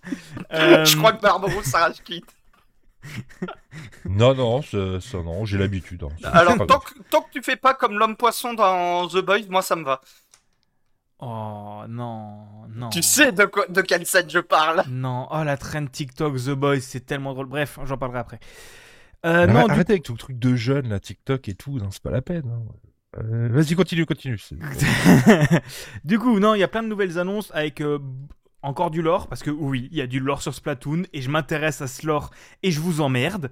Il y a avec un nouveau mode aventure, donc puisque Splatoon 3, en gros, c'est comme Splatoon 2, c'est comme Call of, c'est tu prends pareil, t'ajoutes 2-3 conneries, tu mets un mode histoire, et hop, 60 euh, balles. Euh, mais il va y avoir des nouvelles personnalisations avec des tags, des animations de fin de jeu. Donc en gros, vous voyez Valorant, vous voyez Overwatch, vous voyez Rainbow Six, bah c'est pareil. Euh, va y avoir un casier qu'on va pouvoir personnaliser et qu'on va pouvoir aller explorer le casier des autres. Euh, il y a un mode photo, il y a la possibilité de rejoindre les matchs des copains depuis le mode stand de tir. Il y a une nouvelle manière. Nintendo qui fait du online qui marche? Non, non, non. Ils inventent des features, mais ça va pas marcher. Ah d'accord. Euh, faut pas... Non, mais ils ont ajouté un mode replay. J'ai oublié. Ils ont ajouté un mode replay où tu peux partager les vidéos des matchs depuis tous les joueurs. Nintendo a pensé à un truc compétitif. Alors qu'ils font des gros doigts à la compétition de Smash Bros. Et voilà. Qu'est-ce que Je comprends pas. Ça fait partie des raisons pour lesquelles j'ai revendu ma Switch. Hein. Mais non, non, mais il y a vraiment maintenant un éditeur de replay que tu peux, comme un Rainbow Six siège, tu peux passer d'un joueur à l'autre. C'est n'importe quoi. Euh, en gros, tu vas aussi euh, avoir une nouvelle, coup, une nouvelle manière d'acheter des armes où l'idée c'est plus que tu dépenses uniquement du pognon, mais que tu dépenses des bons que tu obtiens en jouant avec des armes. Donc en gros, ça t'évite de t'éparpiller au début, mais plus de focus une arme. Mais d'un autre côté, euh, si tu as une sauvegarde de Splatoon 2, il te file directement quelques coupons qui te permettent de débloquer des armes gratos pour redébloquer celles que tu avais sur le 2. En fait, ils prennent en compte la sauvegarde du 2 pour, entre autres, mettre aussi euh, ton, euh, bien correctement ton niveau en classé dès le début. Nintendo pense à des trucs. Euh, va y avoir aussi de nouveau euh, des festi-matchs. Donc les festi-matchs, c'est des combats qui durent un week-end ou une semaine, je ne sais plus. où en gros, tu as un thème, tu choisis une, une manche et tu t'affrontes. C'était assez cool, c'était un moment un peu festif et ils en ont fait pendant deux ans après la sortie du, euh, du 2 et deux ans après la sortie du 1. Et là, ils annoncent encore deux ans, encore une fois. Euh, ce qui est vachement con qu'ils en fassent pas plus, hein, parce que globalement, ça leur demande que dalle. Hein, mais bref, euh, Nintendo, touchez-vous la nouille, fils de. Voilà. pardon. et en gros, tu vas avoir des festi-matchs à trois équipes. Puisque, en gros, tu vas voir pendant toute la première partie deux équipes qui s'affrontent à chaque fois. Et l'équipe qui gagne, en gros, ce sera dans des matchs à trois équipes. L'équipe qui gagne va démarrer au milieu de la map et les deux autres démarreront sur les côtés. Donc en fait, ça fait des matchs à 3 équipes à 12 joueurs. Ce qui est assez sympa, qui ramène du gameplay, je trouve. Euh, on a vu les nouvelles idols du jeu. Euh, oui.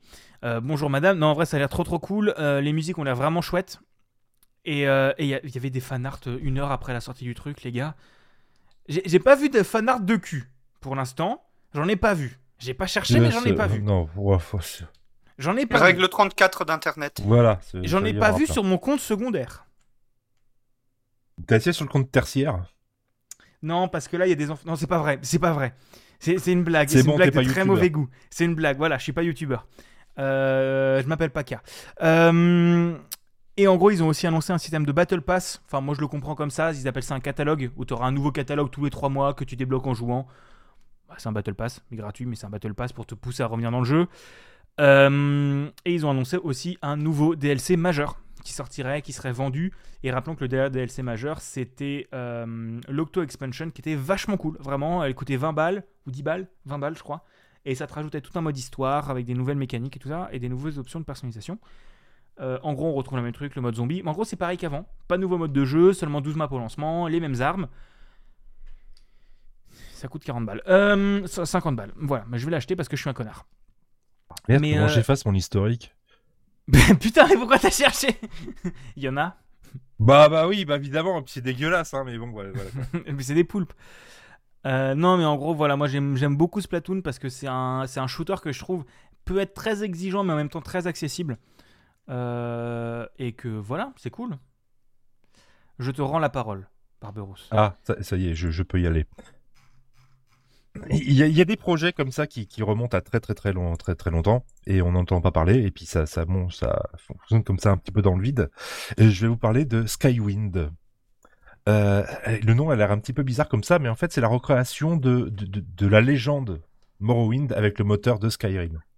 C'est le, le jeu qui sort tous les deux ans ou voire Oui. tous les ans. Euh, voilà. En gros, le meilleur jeu de la série avec le moteur d'un des pires. Voilà, mais en tout cas le moteur le plus récent, le plus joli. Le, le plus joli. C'est une sorte de projet titanesque qui est passé d'un portage de Morrowind en version plus récente à une recréation complète de Morrowind dans le moteur du jeu. Euh, le projet est en cours depuis 2015 et puis il avance petit à petit. comme ça. Plutôt C'est un truc euh. Skywind, ils ont commencé à en parler dès 2012. Oui, parce que 2012 justement c'était le premier, le, le début, c'était euh, au début c'était vraiment un portage de Morrowind sur les sur les machines plus récentes. Bah oui, je, sais bien, 2015. je le suis, je le suis aussi. Et quand on refait ça, bah, il faut absolument tout refaire, les graphismes, les modèles 3D, les textures, les voix, les musiques. Et c'est toute une communauté euh, éparse à travers le monde qui bosse dessus. Et, et- et c'est ouf. Oui, parce que pour euh, vous dire, j'ai essayé de me remettre à Morrowind il y a quelques temps parce que ça me manquait et j'ai de très bons est- souvenirs sur ce jeu. Il est sur le Game Pass. C'est injouable. Autant Oblivion, tu peux y arriver. Morrowind fait mal aux yeux. Il a vraiment très mal vieilli. Il- tu le vois qu'il a plus de 20 ans ce jeu. et, même le gameplay est compliqué quand même. C'est- pas les bonnes touches, c'est pas le bon endroit, c'est rigide. euh, enfin, voilà. Ouais, voilà, c'est rigide as fuck, c'est compliqué. Et c'est dommage parce que Morrowind, en termes d'écriture, franchement, il était excellent.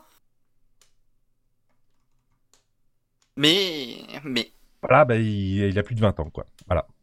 Eh bien, Bah. bah, ce projet, il est en cours, toujours en, toujours en cours. teskywind.com. Et si jamais vous êtes plus euh, amateur de d'un autre jeu de la série, Oblivion, eh ben sachez Oui, qu'il y a bah, Sky Oblivion Oblivion. qui existe aussi. Hein. euh, Mais celui-là, il, il y a a Morrowind et euh, Skyblivion, ils l'ont fini ou toujours pas? Euh, pas à ma connaissance. Parce qu'il y avait aussi le projet Skyblivion en parallèle de Skywind. C'est possible. Mais ce qui me fait peur, c'est qu'il y a peut-être, il y a sûrement des gens qui sont en train de travailler sur Arena euh, Wind ou un truc comme ça pour refaire Arena ou, ou Daggerfall. C'est- c'est- ça Ouais, ouais, enfin, on reparle du fait que Arena c'est tout Amriel. Oui, c'est compliqué. Au- oui. Autant Daggerfall, c'est juste euh, la patrie des, Breton... des Bretons, dont j'oublie toujours le nom. Euh, J'allais dire des Bretoniens. Non, ça c'est Warhammer, Buda. Tu arrêtes, là on parle d'Elder Scrolls. Euh, mais ouais, Daggerfall, pareil, la map elle était immense. Ouais, mais je- je- on, on parle de modeurs, hein. On, on Oui, parle de vrai. gens qui ont beaucoup de temps libre, qui sont Alors- très très fans, un peu comme toi. Pour, pour ceux qui nous écoutent, qui sont en mode euh, ouais, mais Skyrim, la map est immense. La map fait à peu près un peu plus de 30 km si ma mémoire est bonne. Et les Bretons, map- c'est Haute-Roche. Voilà, je cherche. Merci, Autroche. La map de Daggerfall, donc Autroche et le nord de l'enclume, on table sur plusieurs milliers de kilomètres carrés. Oui, parce qu'à l'époque, ça pesait que dalle, en fait. C'est que c'est pas aussi Non, c'est pas ça, c'est pas ça. Oui. C'est que l'idée des mecs de, de l'origine, après avoir fait Arena un tout petit truc, ils voulaient faire un jeu procédural sur les machines de l'époque qui couvre l'intégralité du territoire. Ouais, Il y a beaucoup de procédural, quoi. C'est violent, mais c'est réellement violent. T'as Oui. des- littéralement des quêtes procédurales partout, tout le temps. Oui, et je suis tombé sur des vidéos de mecs qui ont fait je vais traverser une map de, du point de départ jusqu'à la fin. Enfin, le trajet le plus long possible à pince sur la map de tel jeu. Daggerfall, il a fallu deux jours et demi, temps réel. Ouais, non, mais après, euh, c'est petit zizi à côté de Minecraft. hein. Certes. Note. Après, Minecraft, il après Minecraft, c'est du procédural aussi. Oui, mais Minecraft, t'as pas de quête, t'as- pas de PNJ, Oui, non, mais bien t'as pas de sûr, trucs non, mais bien buggés, sûr, bien sûr. euh, enfin Non, voilà. mais je rigole, je rigole, c'est Enfin, une blague, c'est une boutade voilà. à la con, mais, Ta ouais, non, gueule. mais je comprends. Non, de mais toute, tout- façon, toute façon, dans Minecraft, retourne faire tes avions. Ton parc d'avions. Voilà. Oh, Ah, putain, ah. oui. Avant que le grand vilain Modo euh, fasse le oups. Oups, oh putain, c'est vrai. Oh, On faisait laguer le serveur. Non, mais alors, je vais réussir. Attends, je vais réussir peut-être à traîner Barberousse sur Minecraft. Oh putain. Parce que j'ai trouvé Écoute. un mode pack où c'est uniquement de l'automatisation avec des engrenages. Alors, tu, je t'expliquerai sur les, les modes pack. Il y en a un qui est très très bien, qui fait euh, intervenir l'énergie de la redstone, où tu peux multiplier tes, tes productions par deux, créer des mines automatisées, euh, des rangements automatisés. C'est bon, je l'ai torché dans tous les sens. Je reviens plus jamais sur Minecraft. C'est bon, c'est fini. Bah, il y a un mode pack qui s'appelle Create Above and Beyond, euh, donc c'est juste avec Create, donc des engrenages, des, des roues à et tout ça, ça a l'air trop trop bien. Faut que j'y. Arrête de Ouais. râler, toi. Factorio. Non mais moi, non mais je me souviens encore euh, sur, sur le serveur Minecraft, tu nous faisais tout ramer. Non, mais je vois pas de quoi tu parles. Vous avez pas de preuve que c'était moi. Euh, le serveur allait bien quand j'étais pas connecté, mais t'as pas de preuve que c'était moi. Pe- pendant ce temps, je suis Buda et je creuse des trous, creuse, je creuse des trous. oh putain, c'était quand même une époque formidable. Ah, le Oui. confinement. Oui, ah, euh, surtout qu'il y a une fois où je crois que j'ai fini chez vous sans faire exprès. Avec ma Euh, mine. Au début. Oui. Au début. Bref. En gros, en gros, en gros, bah, je- Minecraft, il y a mine dans le nom. Tu me mets dans un jeu comme ça, moi je creuse. J'auto- J'automatise pas mes mines, il y a zéro logique. Enfin, si, il y a une logique, la mienne, c'est-à-dire il y a pas de logique, et je creuse. Vous- Et des fois, je suis en mode, bon, je suis où? Je remonte, et. Pourquoi je suis au milieu d'une piste d'aéroport? Salut, Migato quand, quand, quand il joue de nain, c'est son propre lore en fait. Hein, voilà, c'est c'est juste qu'il il est cohérent avec lui-même. Oui, bah oui, oui. Ah, C'est un nain. Ah, c'est- Yeah. c'est- Et quand on est entré dans son trou, on se faisait insulter. Mais il faut lui ramener de la bière. Non, non, non, le pire, c'était pas toi. C'était c'était ton pote qui, avait, qui était en mode, non, mais ta porte, elle est pas jolie, je la refais. Touche pas ma porte Oui, non, voilà. Mais quand c'est, un- c'est, tu vois, c'est vraiment le nain. Faites pas chier, c'est ma mine. Euh, Mais euh, oui, Minecraft, c'est bien. Ah bon, bref, j'ai terminé mon flash euh, à, à Kill Tour. Allez, l'auto Oui, vas-y. Euh, tour auto. Oui, très drôle. Euh, non, moi je vous Non, l'auto à qui le tour L'auto à qui le tour Oui, le, le slogan du loto. Ah, Loto, le, je- le jeu là. j'ai, j'ai, bah, j'ai, j'ai- j'y joue pas parce que ça, C'est le jeu, ma pauvre Lucette. C'est gagnant que pour la FDJ. Euh, maintenant, c'est Oui. privé en plus. Moi, je vous parlais de Sea of Thieves. Est-ce que, ah, est-ce que vous connaissez le jeu qui s'appelle Sea of Thieves? Je vous en ai pas beaucoup parlé déjà dans ce podcast. Ça fait juste trois fois qu'il est dans, mon, dans mes GOTY de meilleur suivi. Et ben, la saison 7 de Sea of Thieves euh, est sortie il y a une semaine. Déjà? Elle est sortie jeudi dernier, ouais. Non, mais je veux dire, déjà la 7 Bah, elle dure 3 mois, quoi. Et encore, la 6 a duré 4-5 mois, mais euh, Putain. ça fait, ouais, ça fait un, un an et demi qu'ils ont commencé le système de saison. Et cette saison, elle a été très orientée sur le système de capitaine. En gros, jusqu'à là, dans Sea of Thieves, tu avais un bateau. Mais c'était un bateau générique que tu pouvais personnaliser, mais c'était pas ton bateau. Là, tu as un système où tu peux acheter ton bateau, le Oh. nommer, sauvegarder l'équipement. euh, tu débloques des trucs qui s'appellent des milestones où en gros ça sauvegarde euh, les voyages que tu as fait par exemple combien d'argent tu avais tu as combien d'argent tu as emmagasiné avec ce bateau combien de fois le bateau a été en feu ce genre de choses en fait c'est vraiment ça personnifie le bateau tout en rajoutant beaucoup beaucoup beaucoup beaucoup de nouvelles choses à débloquer donc euh, donc des choses euh, qui manquaient un peu parce que rappelons dans Sea of Thieves euh, il n'y a pas de progression d'XP c'est uniquement du cosmétique ce qui fait que d'un côté, c'est vachement bien parce que tous les joueurs ont basiquement les mêmes chances, il y a juste le skill qui change. Et la connaissance du jeu. C'est vraiment pas juste euh, t'es niveau 1, tu te fais péter le cul parce que l'autre est niveau 90 et il a des meilleurs canons que toi. Non, là c'est tout le monde a la même chose, il est juste meilleur que toi. Et, euh, et en gros, tu vas pouvoir débloquer des trophées euh, pour des éléments faits, le nombre de kraken vaincus, le nombre de, mégalodons vaincus, ce genre de choses. Et c'est vachement cool. Et je trouve que cette, cette, cette mise à jour, au-delà d'être le principe de capitaine, est une mise à jour de qualité de vie. Parce qu'en fait, il corrige énormément de problèmes qu'on avait dans Sea of Thieves. euh, puisque en gros, tout le loot que tu as, faut le vendre après.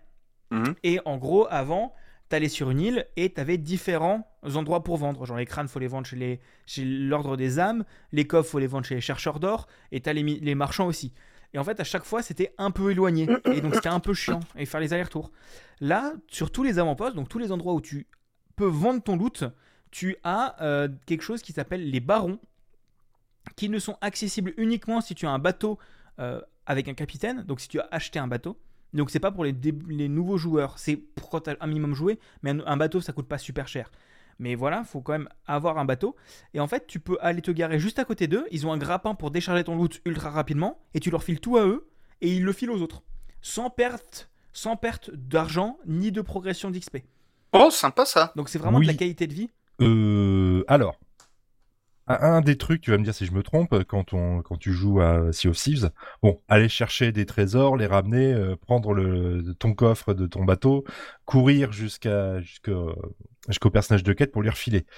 Et puis surtout qu'il y en a un qui surveille sur le bateau, que tu te fasses pas euh, harponner ton bateau, défoncer ton bateau pour que les, les mecs qui t'attendent sur la plage puissent pas repliquer ton trésor et le mettre à leur profit. Est-ce que là, Oui. ça va tout enlever en fait, tu auras plus de PVP. Si, il y a encore beaucoup de PVP, parce qu'en fait, ces choses-là, en fait, comment dire, dans Sea of Thieves, ça fait quelque temps qu'ils ont rajouté quelque chose qui s'appelle les émissaires. En gros, tu peux euh, représenter l'une des sociétés qui sont les chercheurs d'or pour tout ce qui est trésor, l'ordre des âmes pour tout ce qui est crâne, les marchands pour tout ce qui est euh, marchandises, euh, Athéna pour, euh, pour les quêtes de fin de jeu, pour les joueurs expérimentés, et tu en as une troisième qui s'appelle les Reapers, les Reapers, les, euh, les faucheurs, voilà, c'est ça, qui a un, truc vraiment PVP. Et en gros, ces, ces systèmes d'émissaires te poussent à ne pas les vendre immédiatement. Parce que en gros, tu as 5 niveaux d'émissaires, et à chaque fois que tu fais quelque chose qui rentre dans le côté de cet émissaire, tu montes, tu, tu gagnes un peu de progression jusqu'à atteindre le niveau 5. Et en fait, au niveau 1, t'as pas de bonus. Au niveau 2, t'as 25% de bonus. Au niveau 3, t'as 50% de bonus. Au niveau 4, t'as genre, c'est genre x2. Et au niveau 5, c'est genre x2,5. Donc en fait, euh, ça te pousse à pas juste vendre tout de suite, mais conserver un peu tes trucs au risque de te faire péter le cul, bien sûr, en sachant que les faucheurs, eux, euh, ils gagnent plus d'argent s'ils pètent le cul d'émissaires. Mais euh, mais il y a quand même ce côté PVP qui est toujours là. Malheureusement. Heureusement. Voilà, bref, malheureusement et heureusement. Voilà. Je sais pas si ça a répondu à ta question. J'écoutais pas, mais c'est un peu comme Buda en fait, mais euh, je, je, je t'en prie, c'était très très bien. Mais en gros, ouais, c'est en gros, t'as beaucoup de qualité de vie. Tu peux maintenant directement euh, charger du loot sur ton bateau. Du genre, t'as besoin de planches pour réparer, de boulets pour tirer et de bouffe pour te soigner. Bah maintenant, tu peux les acheter directement. Ils les foutent sur ton bateau.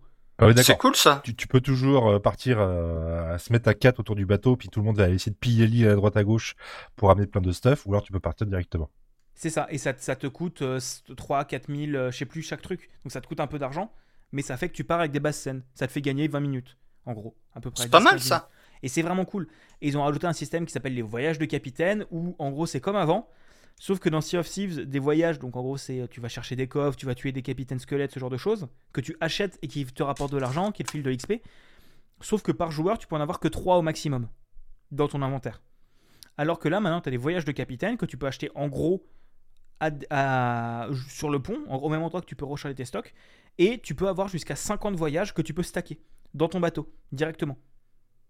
Mais en gros, ça, en gros, ça veut dire que tu peux faire une quête, en relancer une tout de suite sans aller vendre, etc. etc. Hmm. Et ça permet de vraiment enchaîner les trucs. Voilà. Donc c'est vraiment, je trouve, une mise à jour de qualité de vie. Euh, en sachant aussi qu'il y aura bientôt une nouvelle aventure. Donc les aventures, c'est les événements temporaires qui poursuivent une histoire. En gros, tu as les fables qui sont une histoire indépendante et tu as des événements temporaires qui, en fait, suivent une histoire. Euh, avec la dernière fois, on a appris la mort de Merrick, qui est un des PNJ. Et là, je pense que l'histoire, ça va être aller sauver Merrick, euh, genre dans l'âme de Merrick dans l'au-delà ou un délire dans le genre. C'est des événements un peu temporaires, un peu scénarisés, qui sont vachement cool, qui est la prochaine démarre jeudi prochain. Voilà. Bon, je vais, je vais aller chercher, je vais aller vérifier une info sur internet. Qu'est-ce qu'il va vérifier? Car tout ce qui est sur internet est vrai. Je crois Non, qu'il a- non. Je crois qu'il a une news en plus. Non, non, j'ai j'ai pas une news en plus. C'est juste vérifier. Et merde. De quoi? Je suis allé voir sur ProtonDB la compatibilité Sea of Thieves. C'est pas compatible? Si. oh Noté Gold. Eh ben, on va jouer à Sea of Thieves à 3, c'est parti Alors, je l'ai pas sur Steam, mais le problème c'est que là, vu que tu as commencé à parler, à dire le, le mot magique, je suis en mode, bah, scénar. Bah, vraiment, alors, est-ce que tu aimes Pirates des Caraïbes? Les trois premiers, ouais, les deux derniers, je les trouve pas ouf.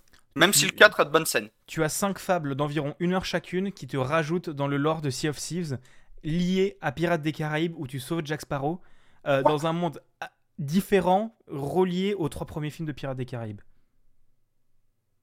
J'ai j'ai- j'ai pas bien mis Gaston de me tenter comme ça. Avec les Mais- doubleurs officiels, je crois. Viens, Bon bah, on, bon on bah va se prendre un compris. méga, va- ba- on va se prendre un Bon, méga bah, à 3 et puis ça va être sympa. Bon, il est à combien? Euh, je pense que Il sur sur Instant Game Gaming, tu peux l'avoir à 30. Ouais, mais joues sur Steam. Bah Ah oui, il oui. faut que j'y joue sur Steam, moi. Parce que, autrement, Parce ouais, que le xCloud, on oublie hein, avec ma connexion actuelle. Oui. Mais non, non, mais venez, c'est vraiment cool. J'ai une brigue, euh, donc j'ai un bateau à 3. Et il y a vraiment, de vraiment des trucs cool. Et en gros, les fables, c'est vraiment des trucs scénarisés. Bon, moi, je les ai toutes faites. Mais en gros, c'est à 9 fables qui sont liées, qui ont tout un événement qui te rajoute du lore et qui sont vraiment tristes. En fait, c'était vraiment où t'es vraiment. C'est moi, ça m'a vraiment touché. Bon, je jouais avec des débiles qui faisaient péter des boulets derrière. Donc en fait, quand j'étais en train de suivre les cinématiques et de d'être à moitié en train de chialer, t'as les autres qui disaient Eh, regarde, je suis en train de mourir, lol Euh, mais, mais voilà, et en- donc t'as 9 fables liées, t'as deux fables ensuite qui sont liées ensemble, et t'as 5 fables Pirates des Caraïbes. Alors j'ai vérifié, il a 40 balles, donc euh, ça va pas être de suite. Merde Mais t'inquiète, je vais, je vais déjà traîner Barberousse et ensuite on va te convaincre. Bah j'ai, disons que j'ai moult pognon à devoir claquer euh, dans la bagnole là pour pouvoir euh, me, pour euh, ce qu'on va teaser à la fin de l'émission. C'est vrai. Non mais on jouera, on trouvera moyen, au pire, euh, Oui. au pire tu claqueras un mois, de, un mois de Game Pass, il y en aura un qui jouera sur le PC portable, un sur la tour, un sur la série, hein, et ça ira très bien. Oui. Oh, ça, ça va être, ça va être compliqué. Ça, ça va être épique, mais ça va être compliqué. On va y arriver, t'inquiète pas, on Voilà. va y arriver. On va se Non, mais- dessus d'un bout à l'autre de l'appart. Non mais déjà je ramène mon ordi portable, donc euh, Ouais bah nickel, nickel. On, va, on, va- on- on verra ça. Mais du donc coup, voilà. euh, le xCloud dessus je pourrais. Oui, mais en plus j'ai la fibre. Mais, euh, mais voilà, vraiment beaucoup, beaucoup, beaucoup de points, euh, points positifs, je trouve, sur Sea of Thieves. Et euh, c'est mon jeu de cœur. Et j'ai quasiment, je crois, 300 heures ou 400 heures de jeu dessus. Et, et ça reste un jeu auquel je joue. Bah, je joue tous les soirs cette semaine depuis avec les mêmes copains. Et il y a toujours des choses à faire. Et si, truc à dire, depuis la nouvelle saison, personnellement, je n'ai pas eu un seul moment négatif avec des gens. Ça m'est pas arrivé une seule fois de me faire pourchasser et piquer tout mon stuff, mais à chaque, au contraire, à chaque fois qu'on allait voir des gens, on montait des alliances et on jouait ensemble toute la soirée. C'est cool ça. C'est parce que t'es pas Spanish. Are you Spanish? Because we kill all the Spanish for the king of the The France. France. C'est énorme. ce truc. Il y a un autre TikTok, hein. Non, mais leur tire pas dessus, ils nous ont pas encore tiré. Pum, pas la pa pa pa la pa. C'est vraiment de to be continued.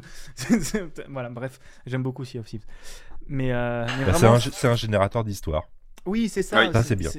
C'est, euh, c'est- t'as tellement de trucs. euh, je- J'en ai déjà parlé. La soirée qui s'est finie en alliance à 6 bateaux sur le serveur à 6 à cause de mon singe qui s'appelait Philippe Poutou. C'est euh, tagline, tagline, au fini en alliance grâce à Philippe Poutou. D'ailleurs, rien à voir. Vous avez jamais touché à Deep, Deep Rock Galactic Euh, je l'ai, il faut que j'y joue. Il est génial. Voilà, ça, ça, ça aussi j'aimerais bien essayer. Euh, alors j'annonce, je suis ingénieur. Les tourelles. Putain, fait chier. Ah putain, c'est. Non mais c'est un jeu de nains. En même temps, tu veux emmener Buda sur un jeu avec des nains. Qu'est-ce que tu veux Tu peux picoler dans le lobby. Voilà, Oui, je suis Tu désolé. peux c'est- picoler dans le lobby. Dans, dans Sea of Thieves, tu peux picoler, être bourré, t'as des succès où tu, euh, où tu vomis sur tes ennemis. Euh, c'est une mécanique de gameplay parce que balancer de la gerbe à la voilà. gueule. Si tu Alors- balances de la gerbe à la gueule grâce à ton saut, les ennemis ils ne te voient plus. C'est Et- débile. Et tu as des instruments de musique avec les musiques dérivées pour chaque instrument en Oui. fonction de tes niveaux de bourré. Euh, juste, Barberousse, tu voulais jouer ingénieur ou quoi? Bah, si, si tu veux, depuis TF2, je joue ingénieur partout, mais si je- Ah je, changerai, non, si pas tu grave. veux, je te laisse linger. Je, je voulais tester le mineur aussi. Parce qu'il y a le mineur avec les turboforeuses de la mort. Je, je Sauf tout, de solo, toute je voulais pas le tester. Je testerai tout. Bref. Mais honnêtement, j'ai j'ai joué soldat et ingénieur, et l'ingénieur est vraiment super fun à jouer. Bah, on, se, on se fera du Deep Rock Galactic, c'est un moment, et on fera sûrement ça en stream. euh. Ah bah je l'ai sur ma tour, donc euh, et il tourne nickel. Bah, on, on fera, fera ça à coup, et de toute façon, euh, Barberousse, si t'es dispo ce soir, on peut lancer un bateau, hein, on peut découvrir. Oui, oui, normalement c'est bon. Et Mais ouais. oui, oui, oui, non, Deep Rock, faut qu'on s'en fasse. Ouais, clairement, clairement. Et, Bon euh, allez, on va continuer les news. hein. Oui, pardon. Oui, ça- ça Vous va allez commencer à être continuer long, les là. news, et moi, je vais me tourner les pouces. Oh putain, Ah, on a attends, dans le dossier. 1h23, au secours, elle va durer 3 heures cette émission. Mais non, je vais aller vite. Oh, Alors, je sais pas si vous merde. suivez à la- la- l'actualité des appareils connectés, aussi appelé IoT, Internet of Things. Ouais, cette mode incroyable qui consiste à mettre de l'électronique connectée dans tout et n'importe quoi. Eh bien, je vais vous conseiller à la fois un compte Twitter, Internet of Shit, qui recense les pires inventions, les moments les plus cons de cette magnifique technologie. Et c'est grâce à ce compte que j'ai appris que Satan, pardon, Amazon, utilisait Ring, son Judas électronique, c'est la petite caméra qui permet de voir de, de l'intérieur de votre appartement, de ce qui se passe à l'extérieur. De façon un peu singulière. Euh, on avait déjà vu passer pas mal de vidéos virales euh, de, ces petites caméras H24 qui montrent des petits trucs rigolos. Euh, il y en a une avec un, colibri, il y en a une avec un gars qui balance des colis, il y en a un qui se pète la gueule quand il va chercher ses poubelles, etc. Eh bien, Amazon va lancer son vidéo gaga lui. Oui, vidéo gag de la vieille émission avec des trucs au caméscope, machin truc, les rêves de vieux. Constitué des meilleurs extraits, les plus savoureux de ces caméras de merde. Ça arrivera le 26 septembre et ça s'appellera Ring Nation. Ah, ça va être euh, trop bien, euh, parce que Amazon fait ce qu'il veut. Hein. Euh, il faut aussi rappeler que les utilisateurs de Ring peuvent partager ces vidéos via une application de surveillance de voisinage, et que surtout Amazon a filé les accès à ces vidéos aux forces de l'ordre tranquillou, sans mandat ou autre. merci la Spy Nation, ils en ont absolument rien à carrer.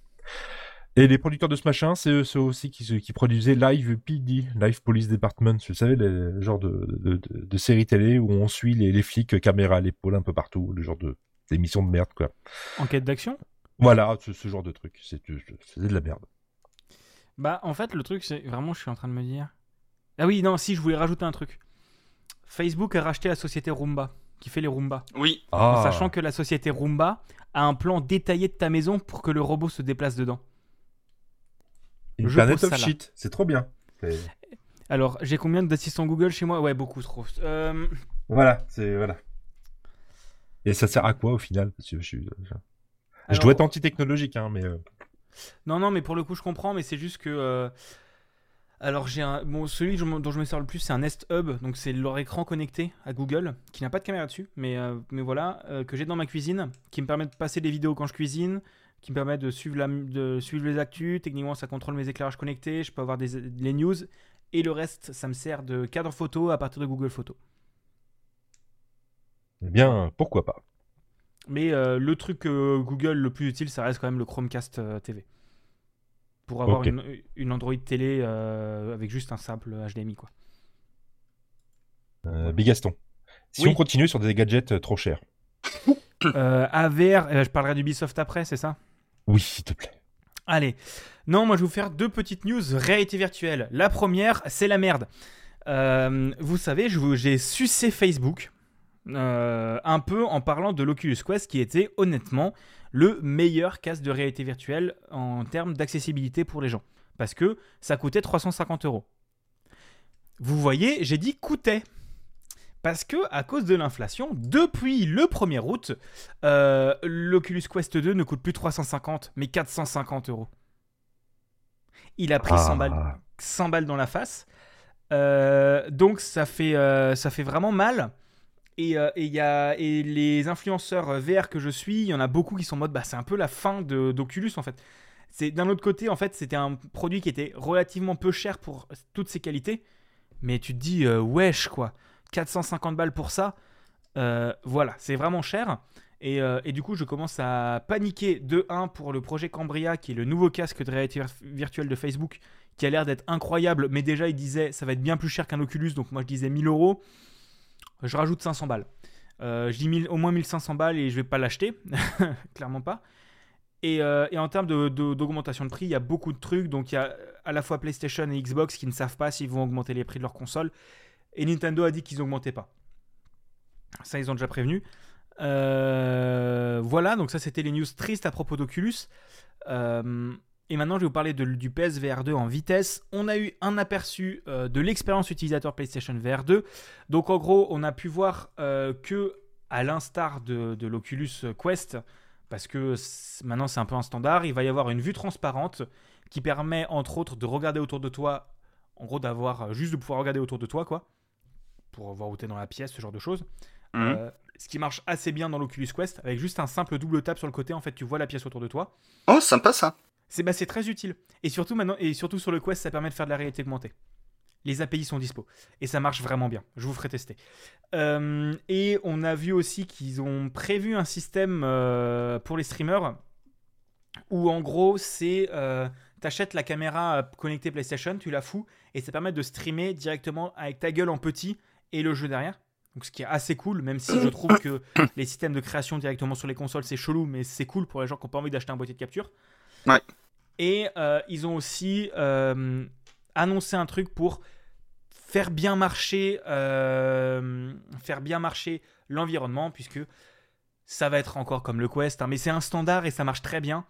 En gros, tu vas pouvoir dessiner sur le sol ta pièce et tu auras des murs quand tu t'approches du, du mur, en fait, pour pas taper dans tes murs. Ouais. Et de ce que je vois, tu vas avoir un système qui scanne ta pièce et qui évite que tu ailles te péter la gueule dans un meuble avec le système de photogrammétrie. Enfin, un système de détection de parallaxe euh, via juste les mouvements de caméra. Ouais, c'était un peu le Kinect, quoi. Parce que le Kinect, à l'origine, Oui. il balançait des points un peu partout pour scanner ta pièce. Oui, c'est en gros, c'est comme le Kinect. Mais, euh, mais globalement, le Kinect, c'est un peu l'antécédent de, euh, de- enfin, le Kinect, technologiquement, c'est incroyable. J'adorerais en avoir un, mais s'il n'y avait pas de catalogue dessus. Mais technologiquement, c'était incroyable. Euh, et pour les créateurs de. Enfin, pour les expos, c'était incroyable. Du coup, voilà, il y a pas mal de choses très cool. Je vous mettrai dans un lien dans la description. Euh, on n'a toujours pas de prix. Euh, on a, là par contre, on sait, je rappelle qu'on sait qu'il y aura un jeu exclusif euh, dans l'univers d'Horizon qui s'appelle Horizon Call of the Mountain, qui a l'air incroyable, hein, qui me donne envie d'acheter le casque limite juste pour lui.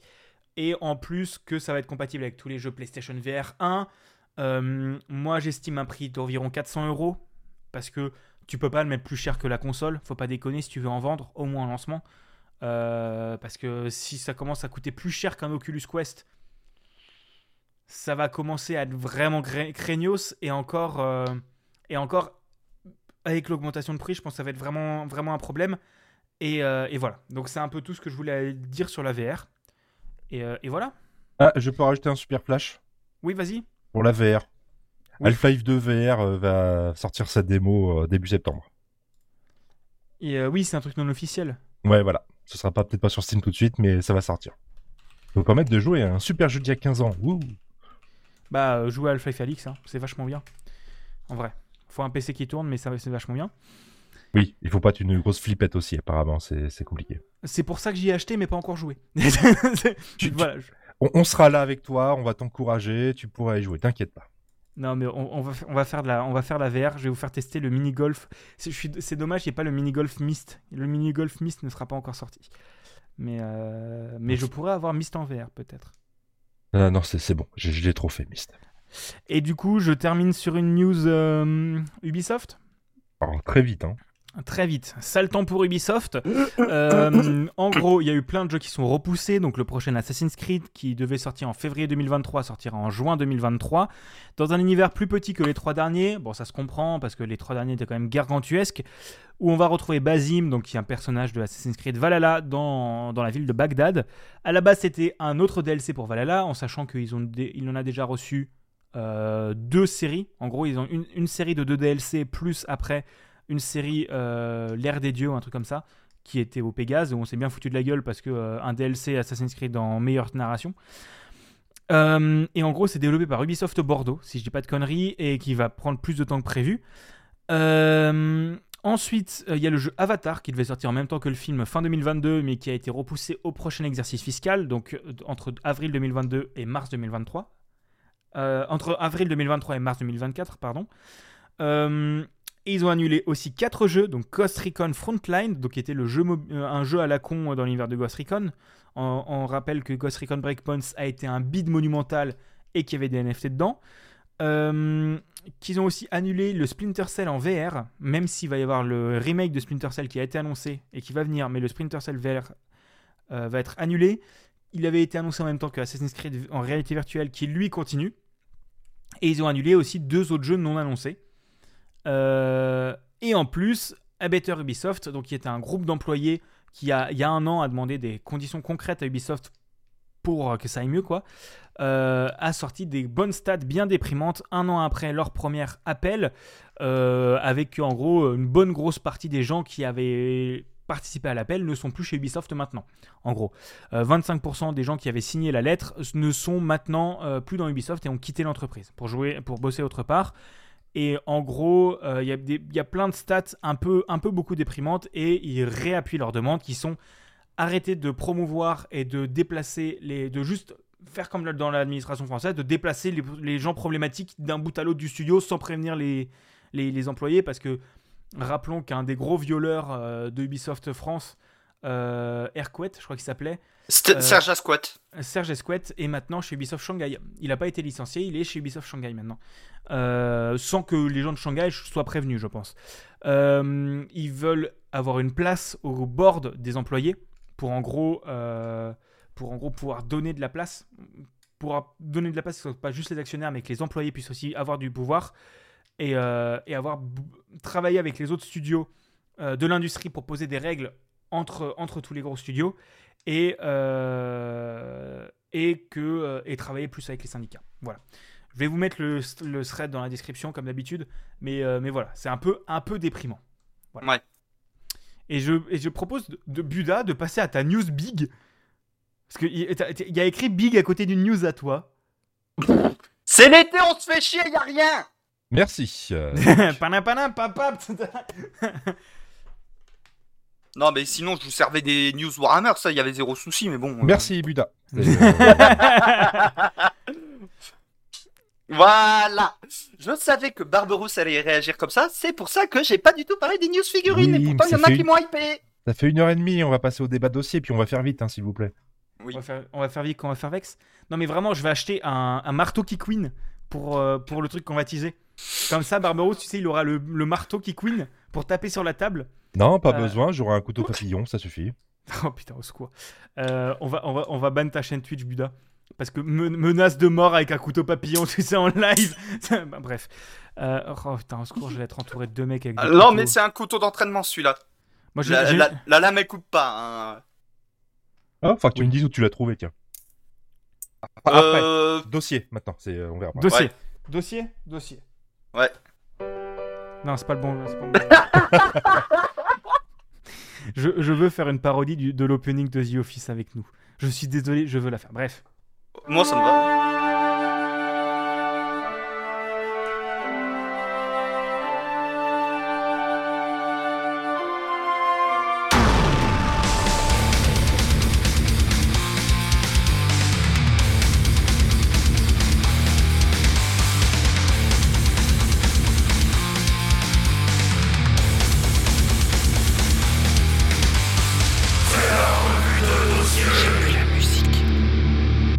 C'est normal. Oui, je sais. Ce que je sais pas, c'est Top Mumble. Bonjour. C'était le, c'était la revue de dossier. Bon, allez, Du coup, Buda, le, dossier, les jeux. le dossier de ce mois-ci, c'est simplement nos jeux pour l'été. euh, voilà, c'est l'été, il fait beau, il fait chaud. On est. Certains sont en vacances, d'autres non. Certains sont au chômage, d'autres non. Certains vivent déjà en bord de mer- mer toute l'année, donc euh, qu'ils soient en vacances ou pas, ils peuvent aller se baigner. D'autres non. Oui, Et baignez-vous coup- après 17h ou avant 11h, hein, parce que sinon, entre les deux, ça claque, hein, attention. Ah ben voilà, c'est c'est- c'est c'est le grand cagnard. T'as un, t'as un dieu orque dans le ciel avec un gros marteau, il s'appelle cagnard et s'il voit que tu sors et que t'as pas de chapeau, il te met un coup sur il te met un coup de cagnard sur la tête. Non, moi j'ai vu, j'ai vu ce qu'a dit Punky sur Twitter et je trouve ça extrêmement vrai. C'est euh, qu'il y en a un, qui- quelqu'un qui avait dit euh, J'ai l'impression d'être dans, dans, dans, un, dans la scène post-générique d'un, d'un film de. de de euh, comment s'appelle de post-apocalyptique et Punky a dit non nous sommes dans les audiologues de Fallout 4 nous sommes dans, Oui. dans- dans les audiologues de Fallout et je trouve ça très Pas vrai mal. malheureusement Ouais. Ah bah suffit de voir les incendies, la Loire qui est totalement asséchée. Enfin bref. Du coup, au niveau des jeux de l'été, bah simplement moi j'ai mis surtout des petits jeux à la con, deux gros jeux et sinon bah simplement voilà. Euh, au niveau des jeux de des jeux pour euh, bah pour s'amuser l'été, euh, bah déjà Tropico. Président. les jeux- Voilà, El Presidente. Pourquoi Tropico? Tout simplement parce que Tropico, bah, c'est les tropiques. C'est, voilà, il fait chaud, vous pouvez pas forcément aller à la plage. Et bah, à la place, vous allez diriger une république bananière dans les tropiques. Un petit plus, city tu- builder comme ça de République Voilà, bananière, petit- c'est plutôt bien écrit. Voilà, et honnêtement, Tropico, il est génial. Voilà. Alors, moi, je suis un très mauvais Presidente. Les conservateurs, ils m'aiment pas. Parce que dès que je peux, je promeux le ma- le mariage pour tous. Du coup, à chaque fois, du coup, toutes mes runs de Tropico, j'ai des manifs des conservateurs. Et à chaque fois, je suis en mode, mais vous me faites chier Y'a que vous qui êtes pas content Non, mais il y a la police politique pour ça. Oh là là. Mais tu crois que j'ai jamais fait assassiner des leaders euh, des partis conservateurs dans mon jeu? Quand, quand on vous dit que ce jeu lui va très bien. Parce que ce, ce qui est très marrant, c'est que là, sur mon deuxième écran, sur mon troisième écran, j'ai Twitter avec la journaliste euh, russe qui a été arrêtée après avoir montré une, euh, une pancarte dénonçant la guerre en Ukraine. Donc euh, ça colle bien avec El Presidente, je trouve. Ouais, enfin, on reparle de la Chine? Et Je vais en Taïwan, parler. tout ça, c'est compliqué. Voilà.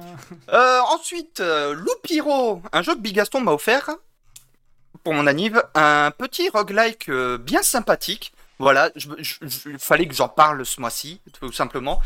Euh, très sympathique, qui me fait roter du sang, par contre. Où en gros, ton perso est sur une petite boucle et tu vas mettre des petites tuiles. Tes petites tuiles vont changer de terrain et faire popper des monstres.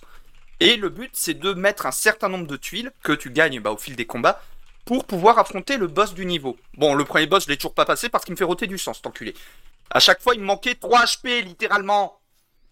Ouais, le, le premier boss est très difficile dans, dans Loupiro, je l'ai passé il y a pas longtemps. Voilà. Euh, Je peux- ensuite, Je peux Oui, rajouter un truc pour Loupiro ouais, vas-y, Euh, parce que je suis pas allé super loin pour l'instant. Non, mais pour l'histoire du jeu, c'est un jeu qui a été créé pour une Ludum Dare par la team russe, je crois, qui s'appelle Four Oui. Quarter, qui a entre autres fait euh, Please Don't Touch Anything. Voilà. Donc pour Ah, le c'est contexte, c'est eux les mêmes créateurs que Please Don't Touch Anything. Et euh, Paper Please, du coup. Euh, non, euh, Paper Please, c'est Lucas Pope. Ah bon, Paper Please, il me semblait que c'était le même gars que Non, non. Please Don't Touch Anything. Non, non, euh, Paper Please, c'est c'est Lucas Pope et, euh, qui a fait Return of the Obra Dinn. Et, euh, et, euh, et euh, Please Don't Touch Anything, c'est Four Quarter. Four Ok. Quarter Horse ou Four Quarter, un truc comme ça. Euh, ensuite, Danger Ah oui, Scavengers. alors juste une dernière chose pour Loupiro, euh, il y a des cheats qui existent pour augmenter la vitesse du jeu. Parce que ça peut être rapidement, rapidement très chiant aussi. Bah, enfin, c'est pas des cheats, c'est une option en haut de l'écran. Non, non, mais il y a vraiment pour. Là, tu fais 1 x 1, x 2, x 3. Là, c'est du Oui. x 15, x 20, euh, Ah x 150. euh, un truc un peu plus, un peu plus péchu. D'accord. Parce que le principe du jeu, en gros, c'est que il y a, ton personnage est sur une boucle.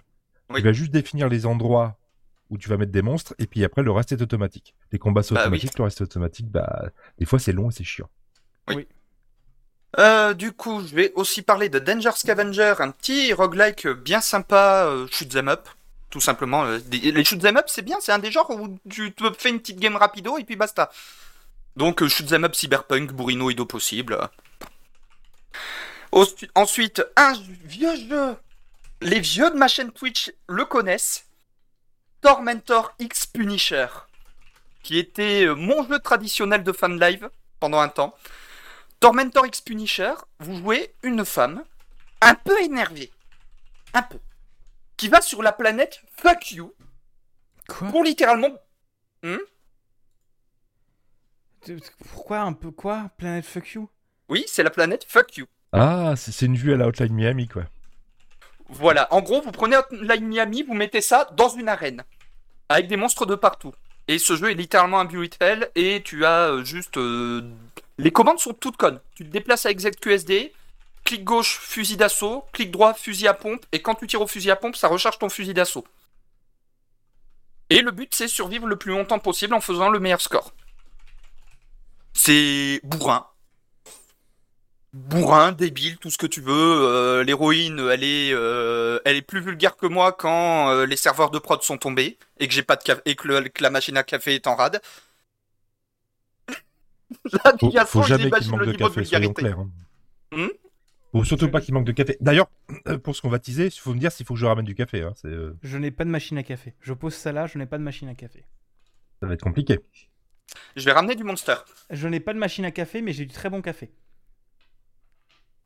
Oui, c'est con. Ne vous, ne vous posez pas de questions du pourquoi. Mais j'ai pas de machine à café, mais j'ai du très bon café. Ne Euh, dis c'est- pas que c'est du soluble. Euh, non, c'est du café qu'il faut faire passer à filtre, en filtre. Ah.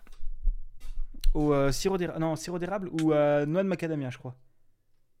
Bon, je suis bon. Ah, moi, mon café, il est noir. Non, mais je vais racheter du, je vais acheter du monster. Il est noir comme, Euh, ton, comme ton âme, on sait. Oui, c'est d'accord. je me suis retenu de le dire. Solasta Solasta que justement certaines personnes présentes dans le chat connaissent très bien. Solasta, c'est quoi? C'est un petit jeu français qui était sorti en 2020 Non, 2021, puisqu'on en a parlé au Pégase de cette année, que j'étais refait quand il a eu le Pégase du meilleur premier jeu. Euh, Solasta, en gros, vous prenez du JDR, vous le mettez en jeu vidéo, mais où vraiment tout le jeu se joue comme un JDR, avec tous les jets à l'écran, les trucs comme ça. Et moi qui suis rôliste, bah forcément, j'étais heureux comme tout. Et surtout, Solasta, il y a moyen de se faire des petites runs rapides tout simplement parce qu'il y a un créateur de donjons. Et sur le Steam Workshop, vous avez une tétrachée de quêtes et de donjons créés par la communauté en fait que du coup vous récupérez, vous faites une petite run dessus et puis basta. Si euh, l'histoire principale vous l'avez faite, euh, c'est bon, euh, c'est bon, on la connaît, j'ai envie de voir autre chose, bah vous pouvez. Et ce qui donne virtuellement une rejouabilité de fou furieux à ce jeu. C'est pour ça que j'adore ce jeu. Et enfin des jeux de plateau parce que bah le soleil, l'été c'est bien, mais le problème de l'été c'est qu'il y a du soleil et le soleil ça fait des reflets sur l'écran. Donc c'est compliqué de jouer quand on a des reflets sur écran. Et donc bah l'été simplement des jeux de plateau, un petit Necromunda, un petit Warhammer Underworld, un petit Blood Bowl que du coup Bigaston va pouvoir tester. un petit HeroQuest, euh, Commenté par Barberousse, hein, je dis ça. commenté par Barbarousse. Moi je dis on stream. Ah, ça peut être drôle. Ah, ça peut être Ou drôle. alors, vous avez une évolu- évolution technologique incroyable de niveau 2 qui s'appelle des rideaux. Voilà. Mais ça, ça coûte cher les rideaux. euh, j'ai- pas une idée de jeu ou c'est quoi le prix, donc j'ai pas. Si, Sims, c- ça coûte cher les rideaux. Non, mais voilà, simplement des jeux de plateau parce que bah, l'été c'est bien, mais il fait chaud. Du coup, les machines souffrent. Sauf si vous avez un énorme water cooling sa mère. Et euh, il y a du soleil, et le soleil ça fait des reflets sur écran, donc c'est pas forcément pratique. Je confirme. Au fait que mon putain de volet est fermé parce qu'il fait chaud, je suis dans le noir, j'en ai marre de vivre dans le noir, merde Pardon. C'est une question d'habitude, hein, euh, voilà, c'est tout. Oh, putain, mais je Voilà. suis tellement fort, quoi, j'en peux plus. Et du coup, vous deux, vous conseillez quoi pour l'été? Euh, Bigaston, vas-y. J'y vais. Bah moi j'ai j'ai essayé de sélectionner. Je vais commencer par un jeu mobile, hein, parce que euh, pour moi l'été vous n'êtes pas forcément chez vous, donc je vais vous parler de Legend of Runeterra. Donc Legend of Runeterra c'est le jeu de cartes développé par Riot dans l'univers de League of Legends. Bah ça marche vraiment bien. C'est disponible sur mobile et PC avec cross progression. Euh, c'est gratuit, hein, entièrement gratuit, avec bien sûr des microtransactions, mais on s'en branle. Euh, il y a aussi tout un système d'aventure où en gros tu vas pouvoir avoir une aventure avec Jinx qui doit aller euh, euh, je sais plus. J'ai pas suivi l'histoire, je l'ai pas fait souvent. Une aventure avec Jinx. Alors certes, elle est très mignonne, mais quand même. Non, mais euh, non, ta gueule. Pas Mais, ce euh, genre d'aventure. Retourne sur YouTube.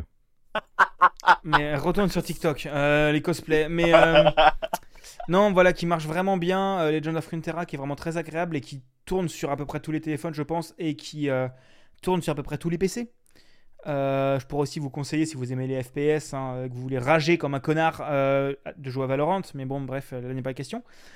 Ensuite, on en a parlé avec euh, Doline dans le chat. Je peux quand même vous conseiller Assassin's Creed. Je vais parler d'Assassin's Creed. Euh, celui que moi j'ai préféré, donc c'est Assassin's Creed Odyssey. Donc c'est euh, pourquoi Odyssey? Parce que la Grèce antique, je trouve que des trois derniers, c'est celui qui a les mécaniques les plus sympas en prenant en plus en compte le, le principe d'assassinat. Que il est tellement peu relié au lore d'Assassin's Creed que si vous le connaissez pas, euh, si vous avez jamais fait un autre jeu, vous vous en branlez. Que euh, est très régulièrement en solde parce que maintenant Ubisoft le brade quasiment à moins 75%. Euh, qu'il y a le Discovery Tour. On en a parlé dans le chat, donc vous l'avez peut-être vu à droite de la vidéo, mais désolé pour le podcast. Mais en gros, tu as, tu as un mode où tu peux vraiment faire une, une visite, genre dans un musée, dans la carte du jeu, avec des doublages, des explications par des vrais historiens, tout ça, c'est vachement bien. Et les DLC sont super cool. Euh, et en plus, vous vous promenez dans, des beaux territoires ensoleillés. Ensuite, je voulais vous conseiller un petit jeu multi, euh, donc euh, principalement sur Switch, enfin très jouable sur Switch, donc c'est Overcooked. Overcooked 1 et 2 disponibles sur Switch dans la Gourmet Edition, je crois, qui inclut les deux jeux plus les DLC. Donc pourquoi sur Switch? Parce que la Switch ça s'emmène vachement bien en transport, que tu peux jouer à 4 avec juste deux paires de Joy-Con et que Overcooked est un excellent jeu. Euh, tu t'engueules très facilement parce qu'il faut être bon, mais c'est un excellent jeu sur euh, beaucoup, beaucoup, beaucoup de points. Euh, donc je peux que vous conseiller d'y jouer. Il coûte plus très cher maintenant et si vous êtes abonné à un bundle de Humble Bundle, vous l'avez sûrement eu. Il était offert sur Epic, je crois aussi à un moment, et il est peut-être même dans le Game Pass. Donc vraiment, vous pouvez jouer à Overcooked, il est vraiment cool. Et c'est un des jeux qui a hérité, qui a hérité de plein de, de, de- de sous-jeux comme lui, mais je trouve qu'aucun ne lui va à la cheville pour l'instant, malheureusement. Euh, ensuite, il fallait quand même que je vous conseille un roguelite, hein, euh, parce que euh, Buda vous a parlé de euh, Loupiro, moi je vais vous parler de Moonlighter. Donc Moonlighter, Ah oui roguelite, Ah, sympa, ouais. qui est euh, où tu as un parti, une partie dungeon crawling à la Zelda, où tu explores des donjons générés procéduralement, euh, où tu récupères des loots que tu vends ensuite le jour dans ta boutique. Donc tu as une partie gestion de boutique, trouvage de prix et tout ça. Oh, mais génial cette partie. Dans un jeu absolument mignon, avec euh, de, la, de la partie amélioration de, de, de, de Bah, de ton stuff et de ta, de ton stuff, ta boutique et ton- même le village. Oui, c'est ça. En fait, tu as toute la partie amélioration. Donc, c'est, on, on a parlé dans le chat de Cult of the Lamb. euh, C'est ce genre de roguelite où, d'accord, tu as la partie donjon qui est un peu classique. Mais c'est pas le roguelite qui va le plus. euh, Ah bah plus, Moonlighter, euh, les donjons, c'est des donjons de Zelda. hein. Oui, c'est ça. C'est très Enfin, classique. des, vieux, des donjons des vieux Zelda. Oui, c'est ça. Ceux Mais- que moi j'aimais bien quand j'étais gamin. Oui. Mais euh, voilà, des trucs très classiques. Mais t'as la deuxième partie de gameplay qui est très inventive parce que t'as aussi le coup du devoir quitter le donjon pas trop tard. Parce que si tu crèves, tu perds tout Ouais. ton loot. Mais si tu pars trop tôt, bah tu peux ne pas avoir trop de stuff. Mais c'est un très bon jeu. Et j'ai choisi celui-là en particulier parce que je vous aurais pu parler d'Hades, hein, que j'aime beaucoup. Parce que il est dispo sur Switch.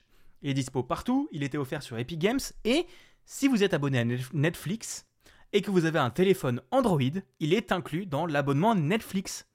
Ah oui, c'est vrai qu'il y a des jeux vidéo sur Netflix maintenant. Il est inclus dans l'abonnement Netflix et c'est assez jouable. J'ai j'ai joué 5-10 minutes. Euh, donc, euh, donc voilà, c'est très très cool. N'hésitez pas à y jouer. Euh, Il est directement sur votre téléphone. Et, euh, et c'est un jeu mobile, mais de PC en fait. Tu sens que c'est un jeu hérité du PC. Mais, Oui. mais c'est très cool. Et, et voilà, bon, aussi les Reigns et tout ça, Reigns, Reigns, Her Majesty et tout ça, si vous les avez, c'est vraiment cool. Sur mobile, il y a aussi les, les trois premiers professeurs Lighton dans un très très bon portage à un prix très raisonnable de entre 7 et 10 euros. Euh, pour un jeu de cette qualité, c'est très cool. Et je vais terminer par parler de deux jeux, donc euh, Factorio, euh, où euh, j'ai pu jouer avec Barberousse. Quel moment de plaisir! Va mourir. Non, Factorio, un jeu qui a quelques années, qui coûte 20 euros pile. et qui permet de- tu peux passer un temps immense dessus parce que tu dois bah, je te laisse le présenter Barberousse tu peux y entrer peut-être mieux que moi Ah, c'est- facile. Vous vous écrasez sur une planète, c'est vu de dessus. Il faut euh, euh, poser des fours, poser des tapis roulants, des bras qui vont prendre des le matériel que vous avez mis dans les fours pour mettre sur les tapis roulants, pour le mettre dans, dans des usines, pour créer des, des produits secondaires, puis des produits tertiaires, et puis encore des produits plus compliqués. Et puis il faut vous évader de la planète. Et puis ça fait des, des, des chaînes de montage comme ça absolument gigantesques. Vous débloquez des robots qui posent tout automatiquement, et là ça devient ah c'est de la drogue, c'est trop bien. N'y jouez pas. Et- il faut, il faut rester concentré il faut rester focus sur une tâche et la faire Oui. vous non, mais je la rien respiration dans le parce que micro tu là me fais chier. Mais oui, bah oui, il faut rester focus sur une tâche, oui. Et Alors, les euh, gars, quoi? Il y a Extech Mayhem sur Netflix. c'est qui? Le, le platformer euh, jeu de rythme avec euh, Ziggs de League of Legends. Ah, ça me dit rien du tout Je- je- Ok, parce que là en fait j'étais en mode Ah oui, c'est vrai qu'il y a des jeux vidéo sur Netflix, faudrait peut-être que j'y jette un œil. Je regarde et là je tombe sur Extech Mayhem et un RPG qui s'appelle Dungeon Dwarfs. et t'as aussi le dernier jeu euh, du Ah, c'est Dungeon Crawler. T'as aussi, alors comment il s'appelle Euh, Non, t'as des très bons jeux. T'as euh, point, euh, Point P, Poiny, Poiny, euh, qui est le dernier jeu du créateur de Dunwell, qui est inclus, qui joue très très bien au mobile aussi. Voilà.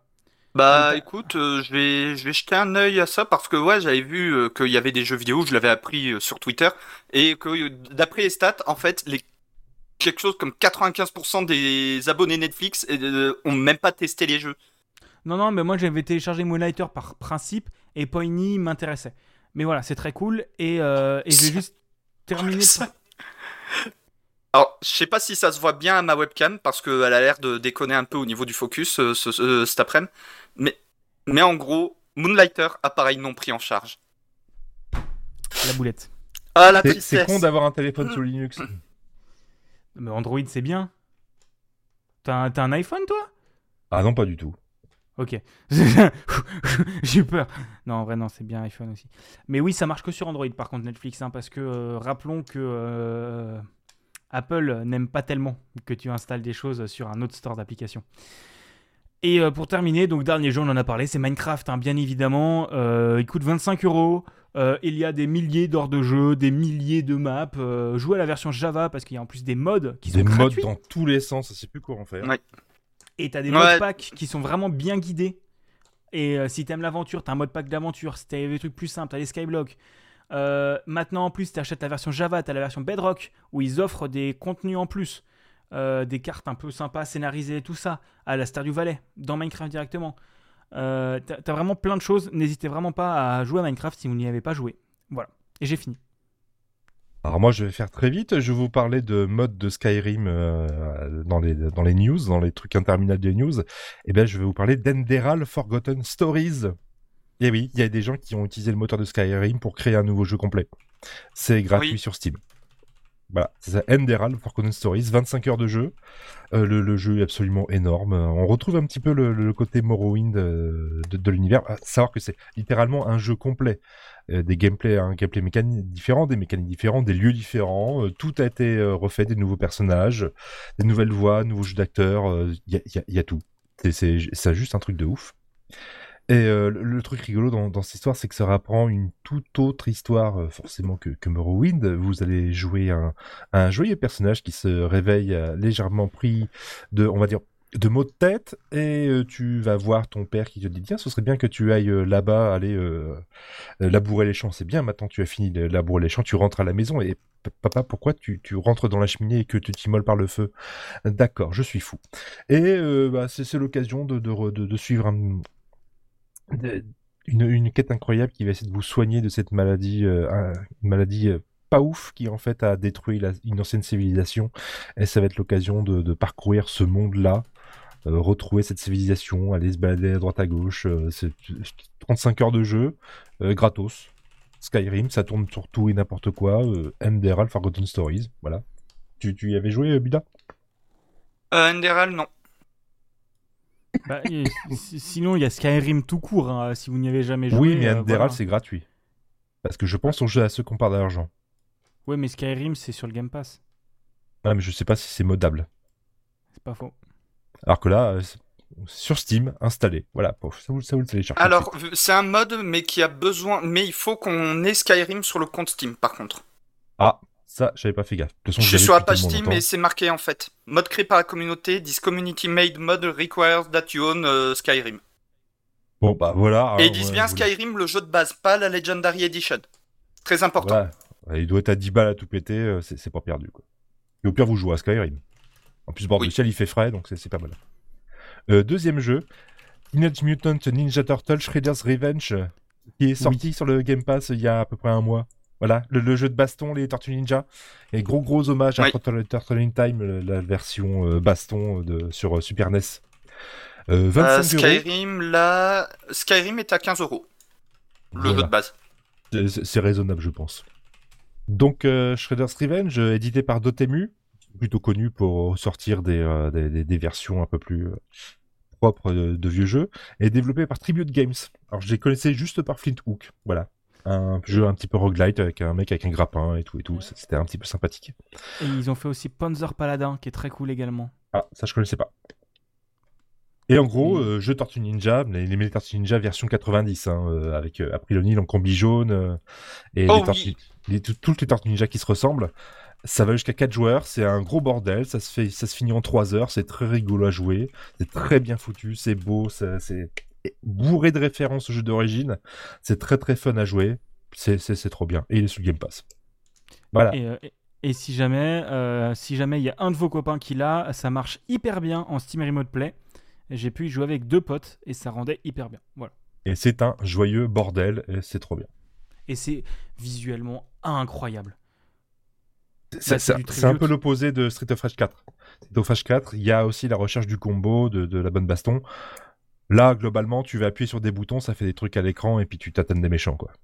Donc Oui. tu passes un très beau moment, c'est une bonne soirée, et puis euh, ça vaut vraiment le coup. Oui, c'est vachement bien. Ah, mais Enderal, c'est pas la team derrière Nerim?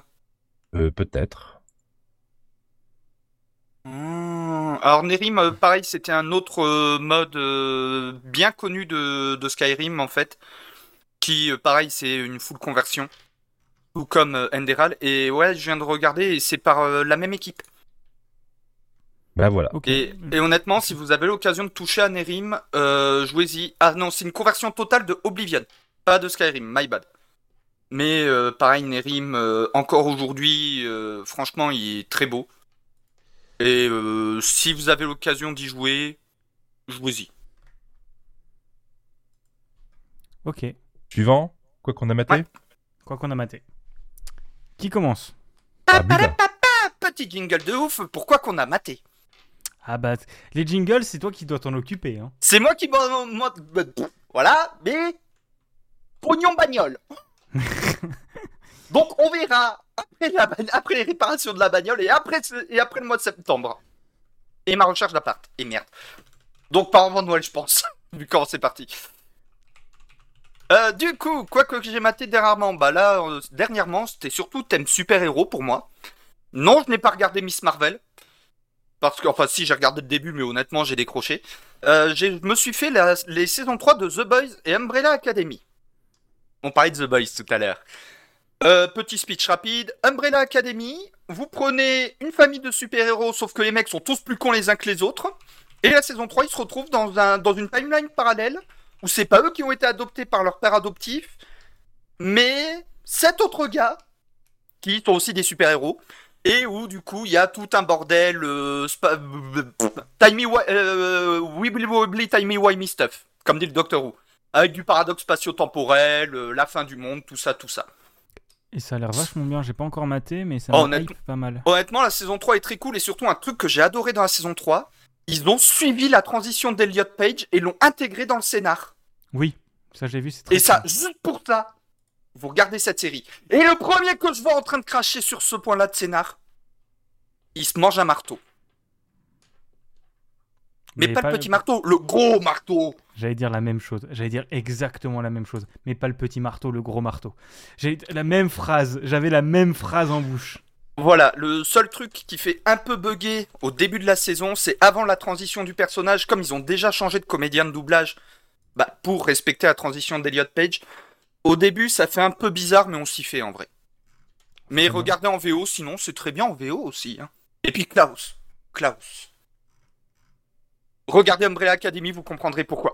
Klaus. Je crois, je crois qu'il est content. Bah, c'est un de mes persos préférés. Bon, je préfère Five quand même, parce que Five, en gros, il est en mode Ça me casse les couilles, j'ai dit que je prenais ma retraite, c'est encore la fin du monde, j'en ai marre Non, mais avoue, en vrai, tu aimes ça. Non, ta gueule Oh La raison pour laquelle il y a la fin du monde, oh, c'est intéressant. Je t'avais dit que t'adorais ça. Ta gueule Ça se voit qu'il aime bien, il bouge à l'écran. C'est, euh, Oui, c'est- rigolo. Ouais. Et C'est- du c'est- coup, The. Va- euh, Vas-y, fini. non, non, j'allais dire c'est con, on fait un podcast, mais c'est tout aussi intéressant à regarder en vidéo. Et du coup, The Boy. euh, et ça donne une raison aux gens d'aller venir voir les lives. c'est vrai. Il faut dire qu'on Et- les prévient 10 minutes à l'avance, donc forcément ça aide. Ouais, bon. Ils ont qu'à aller sur mon serveur Discord, il y a les alertes dessus. Tu me fatigues, Et du- continue. Et du coup, The Boys, The Boys, qu'est-ce que c'est Le concept, c'est simplement, vous voyez tous les super-héros, Batman, Superman, Wonder Woman, Green Lantern, machin mes couilles là? Imaginez, ils existent dans tr- notre monde, sauf que c'est tous des sociopathes. Bah, c'est juste réaliste en fait. Oui, totalement. Mais du coup, c'est euh, l'histoire d'un groupe appelé Les Petits Gars dans la VF, ou The Boys dans la VO, qui vont aller leur péter la gueule. Avec tout plein d'aventures, euh, un peu de cul. Avec des poulpes. Un peu de cul. Irrogasme. Un peu. La quéquette tentacule. En gros, il y en, en gros, un des super-héros dans la saison 3, le fameux épisode Hirogasme qui a été plus que teasé que les gens étaient en mode Oh, ça va être ultra pervers, etc. J'ai vu l'épisode, je suis en mode. Ouais. Ouais, c'était soft. Mais en gros, il y a un mec qui a une quéquette extensible, façon Mister Fantastique, et qui peut la contrôler. Et du coup, il chope un des héros littéralement avec sa bite. On, on Oui. rejoint pas mal le JDR quand même. hein. Il y a beaucoup d'idées comme ça. euh, voilà. Oui. La MJ un peu. Voilà. Oh, oh, l'autre jour, enfin l'autre fois, j'avais bien parlé de la légende de Vox Machina avec Scanlan qui balance des lasers avec sa bite. À partir de là, on, re- on retourne beaucoup sur le thème de la quéquette. Euh, non, et sinon, The Boys saison 3, bah, il reste totalement dans la continuité. Par contre, avis au cœur sensible, c'est trash. C'est vraiment très trash. J'ai mis ma mère devant. Je sais même pas comment elle a fini la saison 1. Au milieu de la saison 2, elle a, elle a fait non, je peux pas. Et quand dès le début de la saison 3, c'est encore plus trash que toute la saison 2 réunie, au bout de même pas 10 minutes. Bon, Bah, je trouve que c'est faut trash, vraiment mais- avoir le cœur accroché. c'est trash, mais trash drôle. Ah, moi je trouve ça trash drôle, mais euh, c'est beaucoup de violence gratuite derrière. Oui. Mais et euh, faut vraiment avoir le cœur bien accroché. Ou Et- être comme moi et euh, oh c'est rigolo, ça a fait oh la belle rouge. Eh Non, et globalement, t'as... la saison 3 prolonge le... tout le lore amené par les deux et en fait conclut certaines histoires en ramenant beaucoup plus de profondeur. Euh, parce que la première saison était sympa, mais euh, ok sans plus. Mm. La saison 2 était assez cool. Et la saison 3 amène beaucoup plus de, de problèmes sociaux et de, de vraies choses profondes, je trouve. Mais chaque Et- saison a apporté ses trucs en fait. hein. Oui, la saison 2 par exemple, c'était tout le thème euh, de l'égalité homme-femme. La saison 3, c'est tout le thème euh, Black Lives Matter. Oui, mais c'est ça, je trouve qu'il y a beaucoup de... Et, je trouve... et la saison 3 est pour l'instant ma préférée parce que... euh, Ah pareil. Rien, pour certaines relations entre personnages que je ne vais pas spoil, c'est euh, c'est très intéressant et c'est très cool tous les trucs déployés, développés. Et- Pardon. Et juste, le Jensen Ackles, le mec qui joue Dean, dans, Win- Dean Winchester dans Supernatural en version The Boys de Captain America. Juste pour ça, faut que vous regardiez cette série parce que franchement, cet acteur, Moi, je, je- il m'a a- vendu du rêve toute cette saison. Moi, il y a quand même globalement deux acteurs qui vendent du rêve. hein. Il y a Yui, euh, Oui. je ne sais plus comment il s'appelle, mais, euh, mais l'acteur qui joue Yui et la- l'acteur qui joue Butcher. Mais d'ailleurs, pour l'anecdote, Yui, dans le comic book, les, dé- les dessinateurs se sont inspirés de Simon Pegg pour jouer pour euh, le personnage de Yui dans le comic book. C'est pour ça qu'il ressemble autant à Simon Pegg. Sauf que comme pour le tournage de la série, ils voulaient absolument avoir Simon Pegg, mais qui était trop vieux pour jouer Yui. Bah c'est pour ça en fait qu'il joue le père de Yui. Ah ouais, oui, c'est vrai qu'il oh, il est si drôle là-dedans en plus. Non, mais The, The Boys, c'est vraiment bien. Et si vous avez Amazon Prime, vous avez, euh, vous avez, euh, vous avez Amazon Prime Vidéo. Du coup, euh, vous pouvez la mater. Comme dit Et, euh, faut avoir le cœur bien accroché. Ouais. Mais c'est euh, trois saisons de 8 épisodes. Les la épisodes- première en fait 10. Ouais, mais c'est à peu près des épisodes de 45 minutes. Donc Oui. ça se mate, ça se mate. En, en un week-end euh, un Mm. peu long. C'est vraiment cool. Et, euh, et oui, et l'acteur qui joue Butcher. Ah mais Oh, Karl Urban il est génial. Il est tellement bon. Et, euh, et ouais, globalement, une bonne partie des acteurs sont excellents. Et, et Frenchy n'est pas joué par un, Franch- par un Français, Mais par un Israélien. mais par un Israélien que je suivais sur Insta jusqu'à qui commence à dire l'Israël c'est bien, les Palestines sont les bâtards. J'ai fait ah, pff, allez Ouais. au revoir. Allez, Ouais. oh, je- Euh, ouais, je- ouais. séparons l'homme de l'artiste. Euh, Ouais, voilà. Et, le, et son accent français est dégueulasse parce que j'ai regardé en VO par curiosité pour les passages où il parle français et je te mode non, l'accent est dégueulasse. Ma petite, euh, non mais non, t'es pas français, frère. Oui, non, mais surtout que euh, Frenchy est censé être marseillais. Je suis en train d'imaginer s'ils avaient pris un vrai mec avec un vrai accent marseillais qui Oh, parle anglais. Euh, euh, qui parle anglais avec l'accent marseillais. Et- Mec, je suis basque, quand je parle anglais, la moitié du temps, je le parle avec un accent espagnol. Mais oui, non, mais comme le Oui, dit mais c'est encore logique. euh, je Oui. suis, je suis- je suis d'origine espagnole. Non, mais moi, ce qui me fait marrer, c'est dans le chat Valdel qui dit incompréhensible son français. C'est vrai que sans sous-titres, je comprenais pas ce qu'il disait. Euh, en français. Ouais, ah non, mais c'est horrible. euh, C'est. Là, là, il y a eu une grosse erreur de casting. Pour moi, c'est la seule erreur de casting dans cette série. Moi, je trouve qu'il est très bon, mais il est pas français. Mais il- pour moi, il colle au rôle, hein, 100%. Ah, Mais- il colle au rôle, il a la gueule de l'emploi et tout, mais. Par contre, son, son accent cliché français en anglais colle. Ouais. Quand il parle anglais, ça colle. Quand il parle français, non, mais quand il parle anglais, ça colle. Bref. Oui. On continue? Je laisse parler Ouais. Barberousse parce qu'on l'entend pas beaucoup? Ah non, mais ça y est, moi je vous laissais terminer. Hein. euh. Tortue Ninja, Tortue Voilà, je vais Ninja, vous parler du jeu Tortue Ninja des années Tortue 90, Ninja, le Tortue remake. Ninja, Tortue Ninja, Kawabunga, le cri des ninjas. Excusez-moi. non, je vous fais pas le générique complet. Buda, ta gueule Voilà, Oui je reprends. Non, mais j'étais surpris qu'il ait toujours pas dit un énorme Buda ta gueule à cet épisode. Fallait que je trouve un truc. Je suis Pour malade, remplir je, les je cases encore un les petit gens. peu, je me réserve. Donc, Oui, on mais va pour remplir faire les cases du bingo. Oh. Le destin des Tortues Ninja, film d'animation sorti sur Netflix il y a quelques semaines, euh, un film issu du reboot de 2018 des Tortues Ninja, bah, que je connaissais pas en fait. Je même pas qu'il y avait un reboot. Et bah putain, c'est vraiment pas mal. Alors déjà le, le reboot est je trouve plutôt d'une d'une grande qualité, à l'instar de la série DuckTales de 2017, le reboot de, de, de la bande à Picsou, qui avait repris les personnages d'origine mais un peu plus caractérisés, avec un peu plus de personnalité, etc. C'est la même chose. On finit les quatre tortues à la morphologie identique. Bah, Raphaël, c'est le gros bourrin, il est un peu plus grand que les autres. Donatello, le mec est un peu chétif et un télo. Michelangelo, c'est un peu le foufou. Et puis euh, Leonardo, c'est le chef un peu tête brûlée. Ils ont chacun une tête beaucoup plus de personnalité, une tête un peu différente. Euh, Fini April O'Neil en journaliste de terrain accompli en combi jaune. Maintenant, c'est une jeune étudiante en journalisme qui tatane des culs et c'est trop cool. Petit point né- négatif quand même avec euh, Splinter qui est juste un, un gros rat euh, qui est juste là pour gérer une bande d'ados. C'est peut-être juste un poil dommage, on perd un petit peu le côté, euh, Bah, côté en fait, ninja, ce, mais bon. ce reboot, en fait, euh, j'ai vu des images, je n'ai pas vu la série. Mais en fait, quand j'ai vu le reboot, j'étais en mode, mais en fait, ils font une version dessin animé du film de Michael Bay.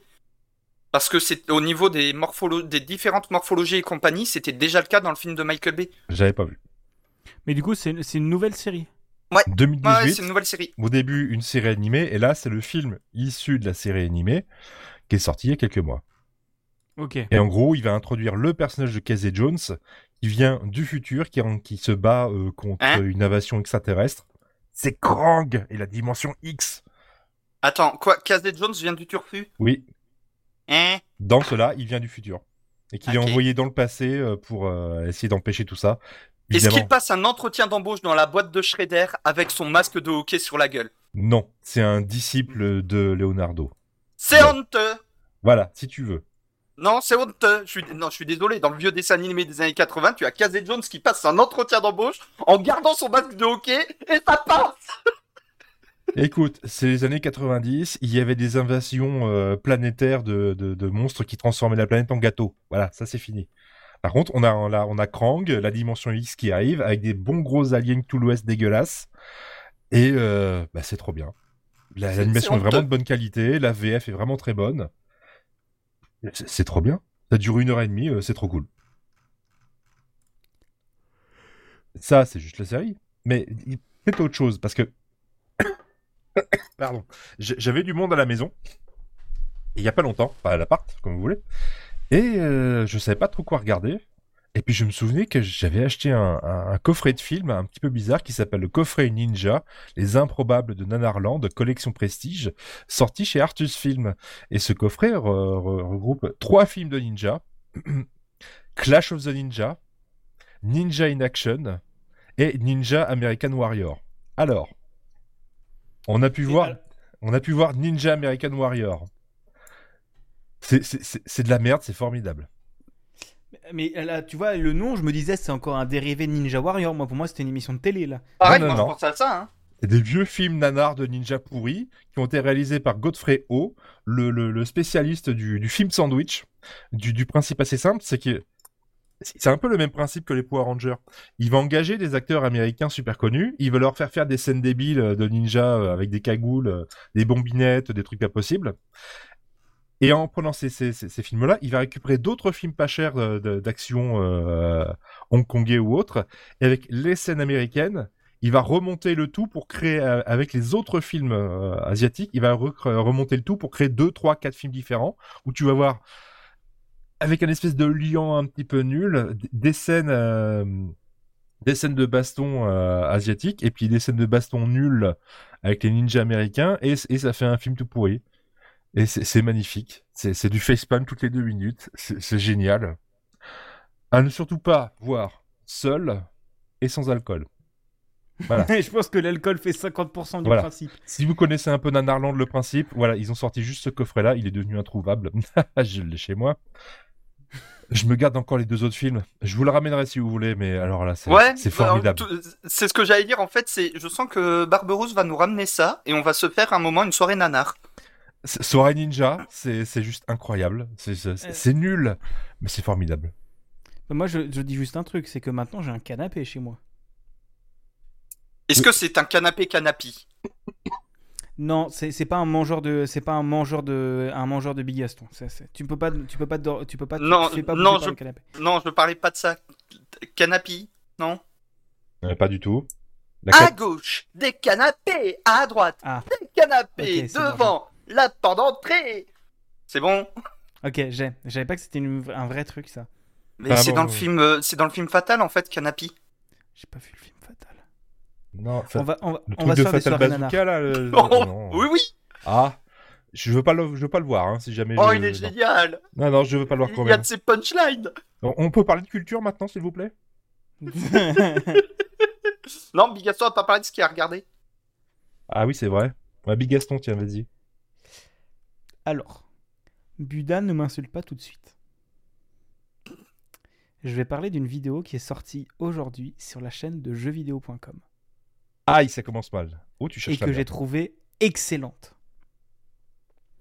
C'est une vidéo qui résume en gros le bordel entre Microsoft et PlayStation.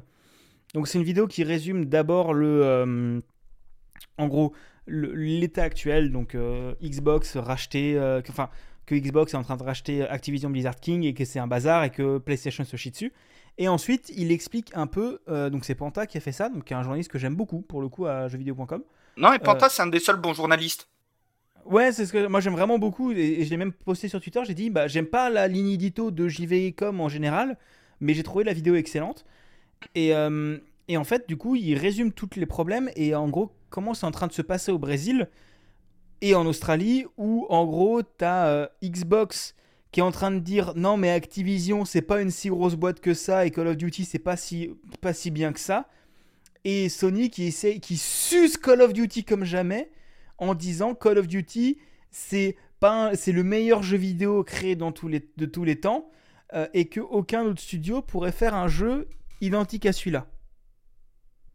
Donc en gros c'est encore le, coup du poker menteur pour euh, euh, que les industries de régulation, enfin que les groupes de régulation n'acceptent pas le rachat de de- d'Activision Blizzard King par Microsoft parce que ça ferait en effet un très gros très très gros euh, très très gros acteur qui, qui serait en position de monopole. Et, euh, et voilà, mais il faut pas oublier que Sony a été très longtemps en situation de monopole et commence juste à se chier dessus depuis 3-4 ans parce que euh, Xbox est en train de rouler sur tout avec l'argent illim- illimité de Microsoft. Mm. et, euh, et, euh, et une console qui est honnêtement techniquement incroyable, Mm. le Game Pass qui est une offre commerciale incroyable, le X- Xbox Game Pass All Access à 24 ou 35 euros par mois avec le Game Pass plus la console. Incroyable. Et le cloud qui basé sur les infrastructures Azure qui est qui Mm. sont même si elles ont des problèmes en tant que, en tant qu'admin 6 on est d'accord elles ont des problèmes mais Euh. euh, côté Azure Alors, j'ai, oui, oui, mais j'ai, bossé, bah, je suis ingénieur DevOps et ancien admin 6, donc j'ai bossé avec plusieurs infra cloud. AWS, Google Cloud, euh, OVH Cloud et Azure. Et honnêtement, des quatre, la mieux branlée, c'est Azure. Bah, tu, bah, tu sens que Microsoft ont quand même une grosse expérience et que, et que voilà c'est très Et qu'ils se sortent enfin les doigts du cul, surtout. Oui, oui, oui, et vraiment Microsoft, ils font, et c'est vraiment super intéressant. La vidéo est très bien foutue, euh, très bien montée, très bien expliquée, et, euh, et j'ai vraiment beaucoup aimé. Et donc pour une fois que j'aime du JVC, euh, je voulais vous en parler, voilà. Et euh, Ah et oui, voilà. non, mais JVC, tu me dis Panta, c'est bon. Panta, ça me va. Panta, c'est un des seuls vrais journalistes chez eux. Il faut que je lui envoie un message, je vais l'inviter, je vais essayer de l'inviter dans un épisode des manettes de Proust. Et Ah, le pote de Pop Lennon Panta? Oui. euh, Je sais pas du tout, mais c'est un peu. Non, mais. Laisse tomber. C'était une vanne. Panta- Oui, ah, ok, c'est bon, j'ai, ok, c'est bon, j'ai. eh, non, il fait pas, de- il fait pas de, de, de, de, pas de euh, Minecraft, il en fait plus. C'est. Non, il fait pas des formations sur les bitcoins. Ah ouais. ouais. Putain, c'est vrai que Panta, il fait ça. Et qu'il est apparu dans la dernière vidéo de JDG. Ouais. J'ai pas compris, j'ai fait que c'est cette merde. Attends, il est pas mort Bref, euh, voilà. J'ai Ils sont que- Sans taper un craquage, c'est tout. Oui. On arrive dans le quoi qu'on s'est culturé, la dernière partie de cette émission après 2h17 d'émission. Et on va faire vite. Comment- on va faire Vex. Putain, tu m'as volé ma vanne, connard. Euh, qui commence?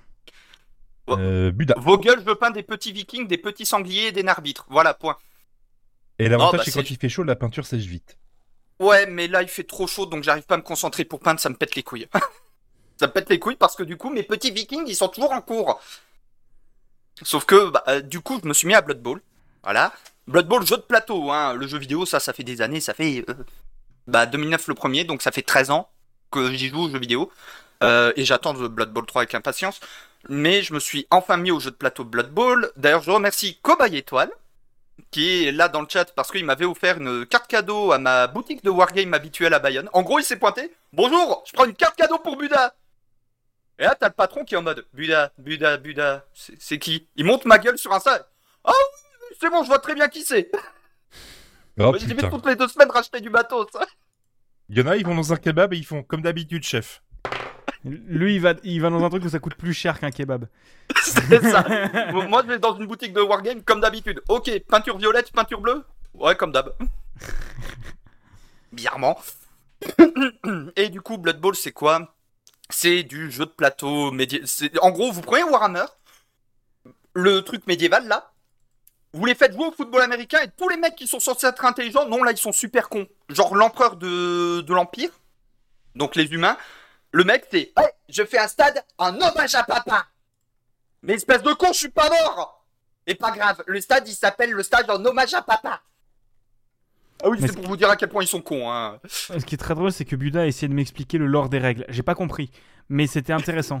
Ah oui, le- la Bible d'NFL, 11 était le chiffre d'NFL.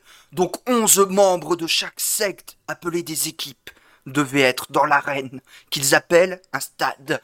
Et là, t'as les gobelins qui écoutent et qui sont en mode Eh, vas-y, ça fait combien 11 sur mes orteils? Et du coup, tu vois, et du coup, dans le lore, tu as vraiment les gobelins qui sont en train de compter sur leurs orteils et 1, 2, beaucoup, bobo, mal à la tête et putain pourquoi tu me marches sur le pied enculé? Oui, c'est compliqué d'expliquer un truc à un gobelin. C'est une autre culture. Hein, euh, C'est une autre culture. Et du coup, c'est débile. Enfin, chaque race a des règles à la con. Du... jeu- Et surtout, tous les stades ont des règles à la con. Du genre, il y a les stades de base, euh, avec les règles par défaut, et du- tu as des stades thématiques. Du genre, tu as le stade nécromantique, c'est un cimetière, où tu peux avoir un loup-garou qui va passer, voler le ballon et se barrer. Genre comme ça, random. Logique. C'est dans les là- règles du jeu de plateau, hein. C'est pas dans le jeu vidéo, c'est dans le jeu de plateau. Donc On le va- jeu va intègre de lui-même la, communauté- la communauté furry, c'est bien. Oui. Ouvert, c'est c'est important. Ou alors, euh, pareil, les ballons spéciaux du genre euh, le caillou runique viking. C'est euh, bon, c'est un caillou runique, oui. C'est un caillou magique, oui. Mais comme ça pèse lourd, c'est plus compliqué à lancer. Oui, donc malus sur les jets de lancer. Par contre, comme, quand il est lourd, si tu le mets devant toi au moment où un mec te fonce dessus, bah il y a moins de chances que tu te fasses mal, vu qu'il se prend d'abord le caillou. Et du coup, t'as un bonus sur les jets d'armure. Mais c'est que des trucs débiles. Dis-toi Et- que, pour ceux qu'on va teaser, je vais devoir y jouer. Enfin, pas, je vais devoir. J'ai envie d'y jouer, mais, euh, mais compliqué. Genre même et dans, et dans le et genre tu as dans les règles la possibilité de corrompre les arbitres et c'est écrit dans le lore que les- la ligue des arbitres a carrément fait une grille tarifaire pour éviter que la corruption devienne un trop gros problème. Non mais voilà, je suis d'accord. C'est comme la guilde des voleurs dans Pratchett. Ça. c'est bien. C'est ça. Et du coup en fonction de la race que tu joues, bah tu n'as pas les mêmes tarifs. Genre, si tu joues euh, humain, je dis au pif, tu vas payer 80 000 pièces d'or pour avoir droit à une corruption, là où les orques, euh, eux, ils, ont, ils doivent payer que 60 000. Ah mais ok. Bah, bah, je C'est c'est- logique. C'est que des conneries comme ça. Et, euh, et le truc qui fait euh, plaisir, bah du coup, chaque race a ses propres règles, ses propres trucs, du genre les orques qui peuvent faire du lancer de gobelins. Enfin, ils peuvent dire, hé, le troll, va lancer le gobelin. Bon, le troll, déjà, faut qu'il comprenne ce qu'il faut faire. tu fais un premier jet. Ensuite, faut que le troll, quand il chope le gobelin, il se dise, lancer, pas manger. C'est Donc très deuxième important. jet. Deuxième jet. Puis le jet pour lancer. Et ensuite, le gobelin, faut qu'il réussisse à atterrir sur ses pieds et pas sur la tête. Oui, il y a beaucoup de jets. Et évidemment, s'il atterrit sur la tête, il y a encore deux autres jets à faire. Euh, et voilà, que des trucs débiles comme ça. Du genre, t'as des, du genre, t'as les snotlings, c'est comme des gobelins mais en plus petits. Eux, ils amènent des chariots, mais au milieu du terrain. T'as vraiment des figurines avec des chariots. Ou alors le bâton sauteur. Je me pose plus de questions. Hein. Le bâton sauteur qui n'est pas interdit par les règles parce que ce n'est pas une arme. Par contre, la tronçonneuse, oui. Mais si tu t'arranges avec l'arbitre, tu peux amener une tronçonneuse. Ah, c'est une autre culture. Hein, c'est euh, c'est une autre culture. Euh, Voilà, c'est des- c'est hon- honnêtement ce jeu-là. Moi, je m'éclate de fou. Ensuite, bah, c'est chacun ses goûts. Hein. euh, Il y en a qui peuvent trouver ça chiant, il y en a que ça va faire marrer, et il y a plein de variantes. Genre, il y a une variante à 4 avec deux terrains croisés. Oui, Il et faut puis dire il y en a qui se disent, c'est- ça fait quand même 2h25 qu'on enregistre, on va pas refaire toutes les règles les unes après les autres par pitié. Non, mais c'est aussi, faut dire que c'est vachement moins cher que, que les autres trucs de Warhammer. C'est vachement moins cher parce que là où à Warhammer euh, Battle, et, enfin plus Battle mais Age of Sigmar et 40k, le format tournoi standard c'est 2000 points.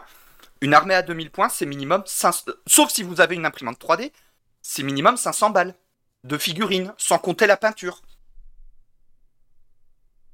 Là où Là, euh, c'est là- 120 euros, un truc comme ça. C'est un autre budget 120 là. hein, c'est- non c'est- c'est 120 euros la boîte de démarrage avec un stade et deux équipes les dés. Une, équi- et une équipe c'est 40 euros. Et 120 Ouais, euros, c'est- un plein. Voilà. Et- Oui aussi. Mais euh, enfin là, une équipe complète, voilà, à la limite vous pouvez rajouter des star players, donc ça coûtera un peu plus cher. Mais euh, une équipe complète, genre l'équipe viking que j'ai, elle m'a coûté 40 balles. Et j'ai l'équipe et les règles. Là où. Warhammer, habituellement, faut acheter euh, tes figues, mais il faut aussi acheter le livre de règles.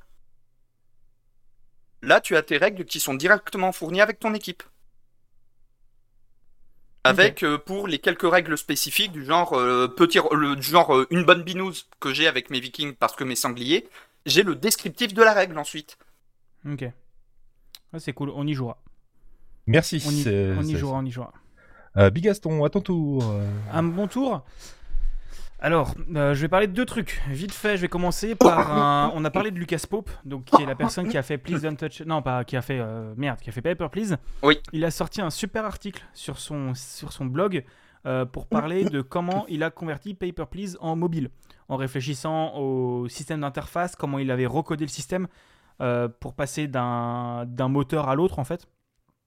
Comment tu maintiens un jeu, c'est super intéressant en termes d'interface. Et ensuite, je suis parti en vacances ces dix derniers jours. Euh, première semaine avec mon daron. euh, J'étais dans le coin de Lannion et j'ai pu visiter la cité des télécoms. Euh, c'est vachement bien. Donc, euh, faut aimer un peu tout ce qui est 4G et télécom et tout ça, mais en gros, c'est un truc d'Orange hein, euh, qui explique comment tout- toutes les télécommunications ont évolué, euh, les radios et tout ça. Ensuite, il te montre les navires câbliers, euh, il te montre comment fonctionne la fibre, comment est fabriquée la fibre. Ensuite, tu as un truc sur euh, tout ce qui est 4G, ondes et tout ça. Et euh, tu as aussi inclus dans ton prix d'entrée le Radome, donc ce qui est un- une immense antenne euh, qui a été la première antenne qui a fait une télécommunication, euh, qui a fait une diffusée en, qui a récupéré en direct une émission américaine diffusée par satellite, en gros, Euh, dans les années 60, 62 je crois, 62 ou 63. Et tu rentres dans le truc et tu en waouh, tu prends une claque monumentale, euh, tout le, tout le, le décorum du truc est ultra bien conservé. Et vraiment, je suis rentré là-dedans, j'ai fait putain, je suis, dans, je suis Aperture Science. Et, euh, et vraiment, j'ai pris une énorme claque. Donc c'était vraiment cool. Et ensuite, je suis parti faire les châteaux de la Loire. J'ai pu voir Chambord, j'ai pu voir le château de Blois. J'ai pu voir. euh, Chambord, c'était bien, c'est impressionnant, Chambord. Euh, vaut mieux y aller avec des gens qui s'intéressent à ça, mais voilà, j'ai fait le château de Blois, j'ai fait le château d'Amboise, j'ai fait le château du Clos Lucé, où il y avait euh, Léonard de Vinci. Voilà. Et en fait, je me suis rendu compte que la plupart de ces châteaux utilisaient un, système qui s'appelle les histopades, où en gros c'est une tablette Huawei sur lequel tu as de la réalité augmentée pour les visites. Où en gros tu rentres dans une pièce, tu scannes un truc et tu regardes autour de toi et tu vois les pièces comme c'était à l'époque. Et donc en gros ils ont remplacé l'audio guide par une tablette qui est traquée, donc en gros tu changes automatiquement de pièce, tu as directement les explications sur la tablette Ah, et ça marche vraiment bien. Et c'est euh, dans la plupart des châteaux, c'est inclus dans le prix du billet. Euh, et pour les châteaux où le- l'entrée est gratuite pour les moins de 26 ans, donc en- on a fait. C'était le cas à Chambord, c'est à peu près tout. À Chambord, euh, ça coûtait 6 euros par personne. Mais en gros, t'en prends un pour ton groupe, quoi. Et c'est vachement cool et ça marche vraiment bien. Et j'ai pu aller. euh, du coup, j'ai découvert la Bretagne aussi, ça c'était rigolo. Et j'ai aussi pu aller au zoo de Beauval. J'y étais lundi. Euh, c'était trop bien. J'ai vu des pandas qui vont plus être Oui. en France très longtemps. Alors, je, je confirme pour euh, les pandas parce que je me baladais sur Insta et là je vois dans les stories de Bigaston Non, mais en gros, on s'est tapé un gros délire. Je suis parti avec Fredo, donc, qui, est, qui est une, qui est une super pote à moi. Et on, on- on se, on se vannait en story, c'était rigolo. Alors, Fredo, pour ceux, pour ceux euh, Ah oui, qui passé. nous connaissent, euh, pour, enfin pour, pour euh, les, nos auditeurs euh, habitués du entre deux manettes, c'est la personne qui, une, une des seules personnes féminines à être venue dans notre émission pour nous parler de Kingdom Hearts et Animal Crossing. C'est ça. Quand il y avait eu So- l'annonce de Sora dans Smash. Ouais, et la, la sortie du DLC d'Animal Crossing. Donc c'était une très bonne émission. Et donc en fait j'ai pu voir plein d'animaux, j'ai pris des photos, elles arriveront sur Insta dans pas trop longtemps normalement. Euh, parce que euh, j'ai pris des photos, j'en suis très fier. Et j'ai vu des loups Il y avait des loups ar- arctiques et des bébous Le Des Lulu bébous de 6 mois Mais oui, ah, et j'ai fait la vanne, j'étais la seule à la connaître. Je me suis senti seul parce qu'à chaque fois que je voyais un loup, c'est le loup Et ça c'est le renard Non, Pardon. le renard, c'est comme ça. Le renard et c'est le loup Et, Et- et ça, c'est le relou. Et, ça- et ça, et ça, c'est relou en podcast. Parce qu'en gros, on fait la, la vanne de, Jean-Paul André, de Jean-Paul André qui chante la, qui, qui, qui chante euh, la, la- Qui viennent, qui de la qui, qui viennent de la centrale de Cossade. qui vient de la centrale de Cossade pour chanter la Sim Camille. Euh, bref, c'était vachement bien. Le zoo de Beauval est juste incroyable. Euh, bon, euh, comme dit, on peut encore, on peut dire oui, mais c'est un zoo, donc les animaux sont enfermés. Certes, mais les enclos sont quand même assez grands. T'as quand même du gros travail sur la préservation.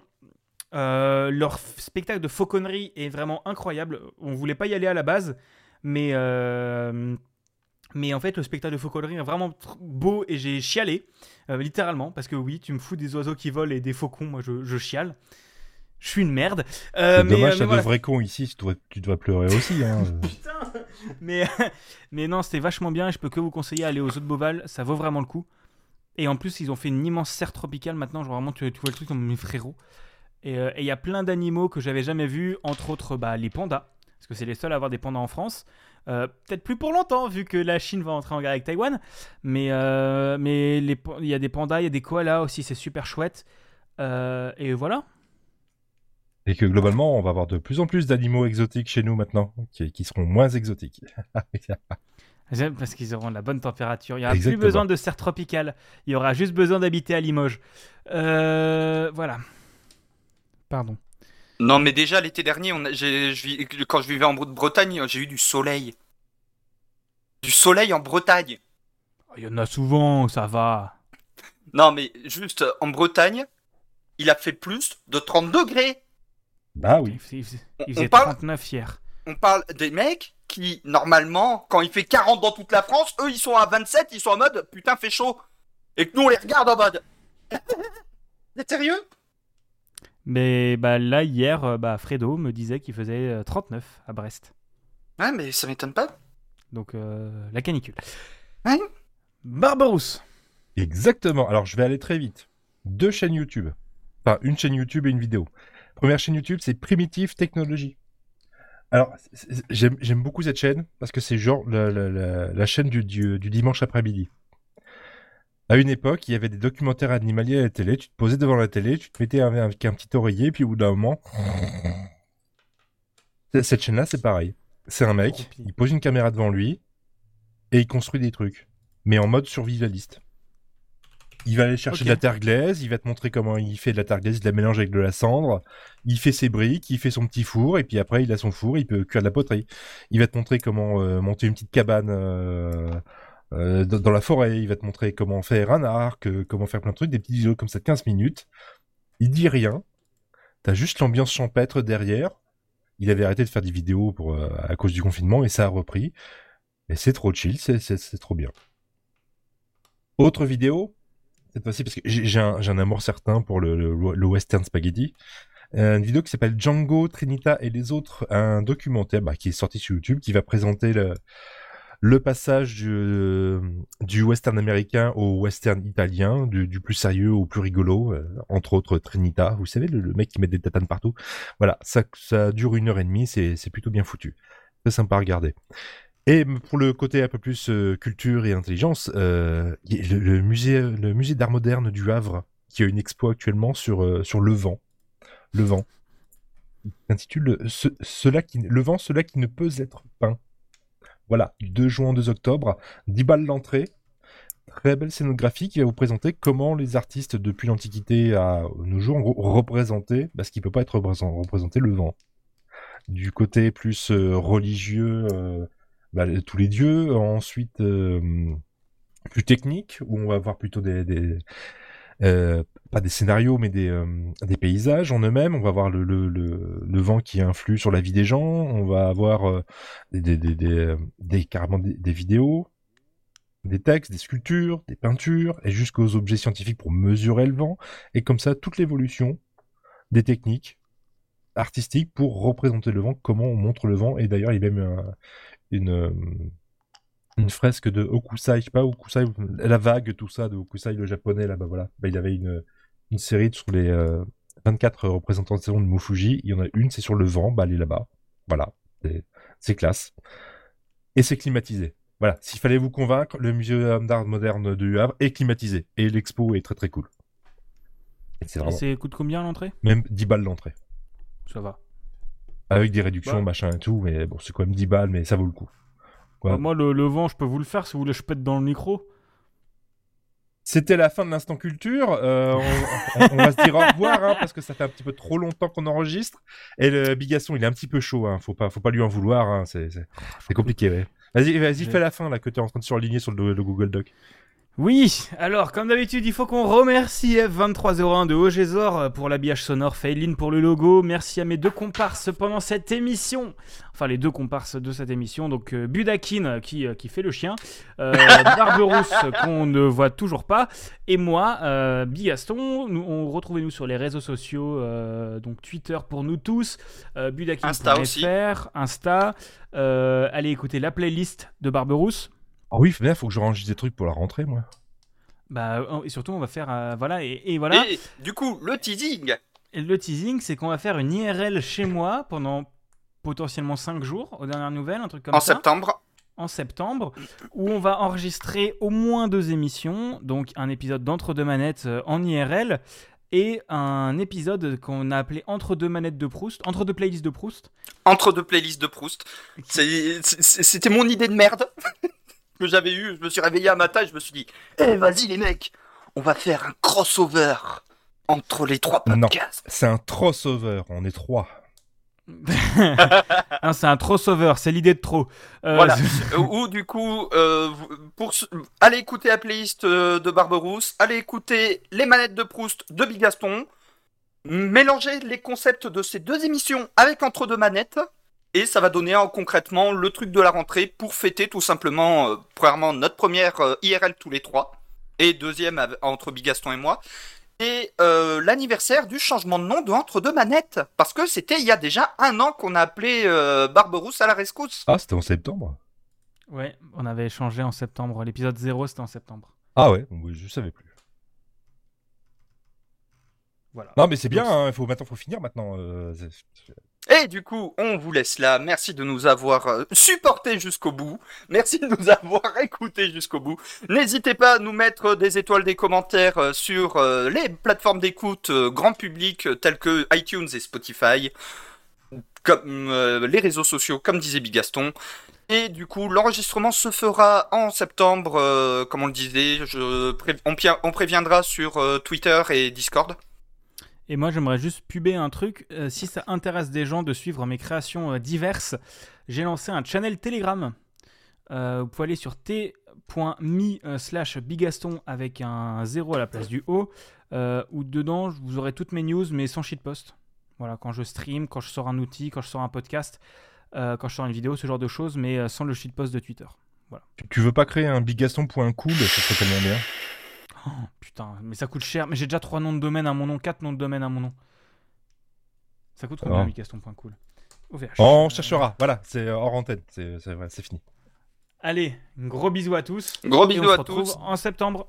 Allez, tchou Salut Alors, le Voilà, je coupe. 2h40, ça devait être court